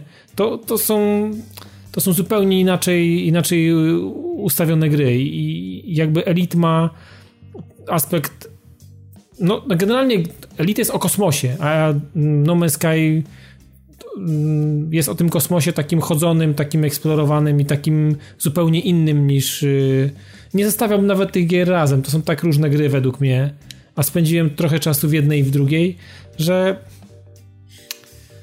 no chyba nie ma tych, tych cech, takich cech wspólnych jest bardzo niewiele, szczerze powiedziawszy, jak tak sobie teraz na tym myślę, że mm, myślę, że jeżeli ktoś y, ma czas i lubi gry o kosmosie, to będzie się zajebiście bawił i tu i tu. Y, I tak naprawdę każda z tych gier dostarczy mu zupełnie czegoś innego, więc mm, tak bym chyba to raczej... Ja się, Cieszę się, że ta gra nadaje się do zagrania, bo ona się nadaje. To fakt. Dla mnie ona jest na poziomie takim właśnie powiedzmy 7, 7,5 na 10. E, natomiast e, to czy ona wciągnie na jakieś tam długie tygodnie, no to za wcześnie nadal, żeby powiedzieć, tak? Po to tych nie, dwóch, mhm. trzech tygodniach od premiery dalej wciąga, więc dalej się chce w to dalej grać, bo dalej czuję, że gówno widziałem. Natomiast mm, czy to jest gra, gdzie można spędzić 500 czy 600 godzin, to nie jesteśmy z Dawidem w stanie na to odpowiedzieć, bo to jest bardzo indywidualna rzecz i drobne niuanse, które mogą zaskoczyć in plus czy in minus, mogą was właśnie popchnąć w kierunku takich godzin, a mogą was równie dobrze zniechęcić po dwóch. Mhm. Więc to, to jest gra, do której po prostu no, trzeba zaryzykować, tak? I spróbować przekonać się, może nie od kolegi pożyczyć płytę, zobaczyć, czy, czy się nadaje, obejrzeć recenzję, zobaczyć, jak to wygląda i samemu podjąć decyzję. Natomiast jako taki relaks po ciężkim dniu pracy, yy, takiej chęci oderwania się w coś zupełnie innego, to chyba tu można znaleźć trochę po prostu podobieństwo do Elite, tylko w Elite będziesz to robić latając w kosmosie, a w No Man's Sky będziesz to robić eksplorując planetę. I robić fotograf, fotografować roślinki, kamyczki i zwierzaczki, nie? I, i, na, I na tym też zarobisz jakieś pieniądze, które potem będziesz mógł gdzieś wydać, czy jakieś inne kredyty. Tak, polecam tak właśnie update do skanera, które zwiększają liczbę kredytów za skanowanie. Chociaż powiem Ci, to nawet... skanowanie mnie trochę wkurwia, bo jest trochę za wolne i czasami łapanie szybszych obiektów powoduje, że mam ochotę po prostu pieprznąć padem o glebę, nie? Więc... Yy... Tak, trochę to jest, trzeba olać wtedy po prostu i się nie przyjmować. Tak, tak. Natomiast wiem, że w, na jednej planecie widziałem, jak komuś e, takie dinozaury się zespawnowały, które przypominały, przypominały wieże z Horizona. I te stwory, które... E, także no, są takie akcje, naprawdę i to już te, te stwory, które nam się generują, one już nie wyglądają tak jak z tego słynnego trailera na początku, tego prześmiewczego, tylko to jest już zdecydowanie wyższy poziom i nie no, to już no, faktycznie to wygląda fajne, jak jakaś tam... planetach jest, jest fauna Jest jakaś taka, jak, jak na razie to, co widziałem do tej pory, to faktycznie przypomina jakąś nową formę życia, ale to nie są jakieś takie kurwa pokraki, wiesz, wiesz o co chodzi, nie, że jakiś łeb jak od mrówki, kurwa łapy jak od nosorożca, dupa tak, jak od świni. Z głowami. Tak, w ogóle to jest tak. takie, wiesz, że to takie nie wychodzą jakieś takie pokraki z tego, tylko to faktycznie jest jakaś taka wariacja na temat e, jakiegoś wariantu, który w danych warunkach mógłby funkcjonować i w jakiś sposób żyć, nie? Czy to są małe zwierzęta, mhm. czy to są właśnie latające, czy jakieś takie e, trochę większe, więc e, to jest, to jest okej, okay, że że jeszcze całe szczęście nie spotkałem żadnej pokraki takiej, że w ogóle jak popatrzyłbym, to po prostu wiesz, ryknął śmiechem, nie? więc jeszcze, jeszcze, jeszcze coś takiego nie miało miejsca. Więc póki co e, ekosystem, który na danej planecie się, się spotyka, e, jest w miarę spójny z tym, co tam żyje, nie? Więc no, to jest akurat spoko, to mi się podoba. Tak, też potwierdzam i też E, ogólnie sam interfejs, który trochę przypomina Destiny, jest zaskakująco wygodny. Ja z nim jakimś problemów specjalnych nie mam. Nie, no gra jest pod tym kątem jest intuicyjna i jest faktycznie e, łatwo to ogarnąć i patenty, że jak naciśniesz dwa razy krzyżakiem w dół i potem do góry i sobie uzupełnisz tak, to jest mega, zasobów, to jest mega. nie wchodząc do ekwipunku, a tego nie było. No to są właśnie takie proste rzeczy, które... No to widzisz, to nawet nie wiedziałem. Dla mnie to... Które jednak budują. No ale to, to, są, to są fajne rzeczy, że naprawdę sporo rzeczy można zrobić bardzo szybko, nie przekopując się przez plecak i tak dalej. Zresztą zakładam, że nie wiem jak, e, czy udało się tobie już trochę pograć tak, że udało się, nie wiem, zwiększyć pojemność plecaka i tak dalej. E, bo takie rzeczy... Tak, bo za każdym razem jak jestem na stacji kosmicznej, to też wykupuję slot, bo można za 10 tysięcy, najpierw za 5, potem za 10 okay. i tak dalej, także to też ci polecam. No właśnie, bo... Oprócz tego są jeszcze te misje, gdzie, gdzie możesz też sobie odblokować je dodatkowo, ale tak, to warto to na to początku trzeba. I... No, tak samo, nie wiem, mhm. Y, laser do zbierania surowców, to też na początku warto w to pójść, żeby to zbierało szybciej y, i z tych tak. wyższego poziomu też można było rozpieprzać i tych surowców też automatycznie. Ja do nowego systemu i dostałem za free jakiegoś multitula na 50 slotów, tylko że tam dużo modułów jest rozwalonych. Okej. Okay. I, I więc teraz muszę surowce zużyć, żeby to naprawić. No, Już inna rasa tam była niż ci gekowie, którzy chyba zawsze są na początku. Tam jacyś są na K, jacyś jeszcze Kor, Karwos czy Korwosi, jacyś tacy. Ta, tych ras jest tam no. kilka, chyba trzy, trzy albo cztery. Mhm. No generalnie no, jest sporo latania. Ja mówię, no tak kupiłem na premierę, bo chciałem zobaczyć i, i, się przekonać, czy faktycznie dobrze trafiłem i, i mam takie poczucie dzisiaj, że trafiłem dobrze. Natomiast wcześniej trafiłem jeszcze lepiej z Hollow Knightem i, i tam wpakowałem już ponad 50 godzin i, i końca nie widać, więc e, ale o Hollow Knightie to pewnie jeszcze opowiadam nie raz, będę opowiadał nie raz, więc e, no do, do No Man's Sky'a będę wracał regularnie i wydaje mi się, że to jest, e, mam takie przekonanie, że to jest ten kosmos, który ja właśnie chciałem mieć w, w grze wideo, no. Że mogę robić swoim tempem, że mogę się cieszyć każdym kwadransem, każdym, każdą godziną w tej grze i będę czuł, że dobrze spożytkowałem ten czas i i, i nie kręciłem się jak gówno w przeręblu przez godzinę i tak naprawdę nic z tego nie mam, nie? że tam byłem w tej grze, więc no to jest, to jest, to jest fajne uczucie, no. Także... No myślę, że chyba tym, tym pozytywnym akcentem możemy zakończyć, chyba że Piotrek ma jeszcze jakieś pytania w związku z No Man's Skyem. Rozumiem, że Absolutnie dalej jesteś nie. niezainteresowany, bo tak myślę, że... Nie, wiesz co, może kiedyś jak będzie na jakiejś kretyńskiej wyprzedaży po prostu razem z tym, z tym dodatkiem, ale... Tego na PS4 Piotrek nie miałeś? E, ja miałem pożyczonego okay, jakoś okay. zaraz po premierze i bardzo szybko po prostu się go no, pozbyłem. No to wtedy to, to, to, to nie jest dodatek. Piotrek, to nie jest dodatek, to jest darmowy patch i gra była na PSN-ie za 70 zł i ja właśnie kupiłem ją ostatnio w tej cenie.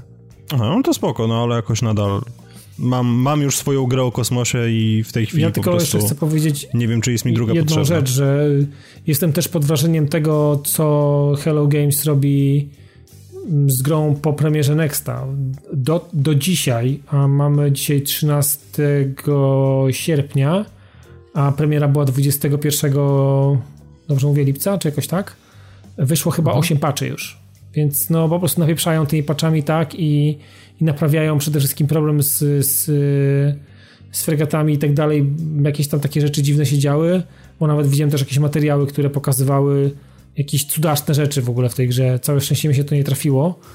Mm, ale naprawiają bardzo sporo i, i, i naprawdę każdy, każdy patch ma taką zawartość, że jak czytam część logi, to w ogóle jestem w szoku. Polecam sobie w ogóle wejść na, na nomensky.com, chyba tak, E, to tam każdy patch jest dokładnie, fajnie opisany i, i, i naprawdę pracują w pocie czoła. Jestem naprawdę mega szacunek. Jestem pod mega wrażeniem tego, jak po Nexcie nie spoczęli na laurach i nie oddali po prostu dużego patcha, bawcie się teraz, eksplorujcie, dajcie nam chwilę spokoju, mimo że są wakacje i tak dalej, napieprzają i po prostu widać, że Mm, nie zostawiają graczy z jakimiś tam błędami czy z jakimiś problemami, które są regularnie zgłaszane przez taki nawet można przez ich formularz na stronie, który mają e, złożyć ticket i, i, i nawet widzę, że w częściach niektóre tikety są opisane i że są rozwiązane właśnie, że został podjęty praca nad jakimś tam zgłoszeniem mm, i zostało to też rozwiązane w konkretnym patchu, więc no solidna praca, taka też deweloperska i taka E, u podstaw, że tak powiem, żeby naprawić e, rzeczy te, które gdzieś tam przeszkadzają i, dokuczają graczom, więc tutaj też szacuneczek się należy bardzo mocny. To teraz jeszcze e, premiery.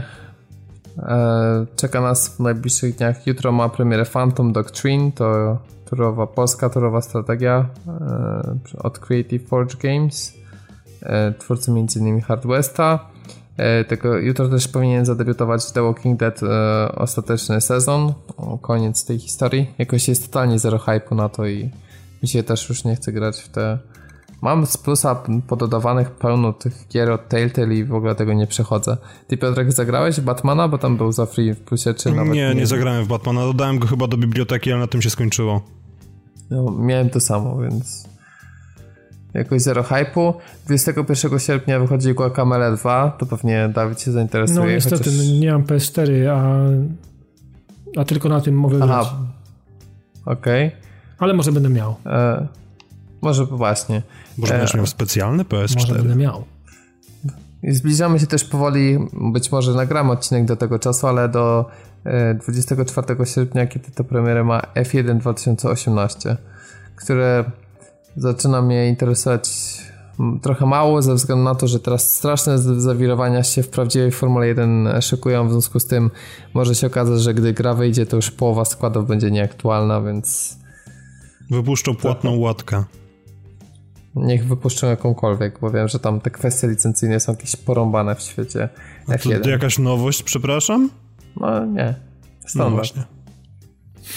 Za to zupełnie nieporąbane jest wejście na stronę www.padtv.pl, ponieważ wpisujecie adres przeglądarkę, wchodzicie, zostawiacie komentarz, subskrybujecie nasz podcast, na przykład w aplikacjach do tego przeznaczonych, takich jak Apple Podcast, na przykład Pocket Cast, Podcast Addict, inne, jakie wam tylko przyjdą do głowy. E, zapraszamy też Was do naszej grupy na Facebooku, gdzie sobie radośnie konwersujemy. Możecie także nas śledzić na Twitterze i wesprzeć nas datkiem na Patronite. I to wszystko, co dla Was dzisiaj przygotowaliśmy. Ja nazywam się Robert Fijałkowski i prowadziłem 282 podcast, a ze mną dzisiaj nagrywał Piotrek Modzalewski. Dzięki wielkie za uwagę. I Dawid Maron. Do usłyszenia w kolejnym odcinku. Trzymajcie się.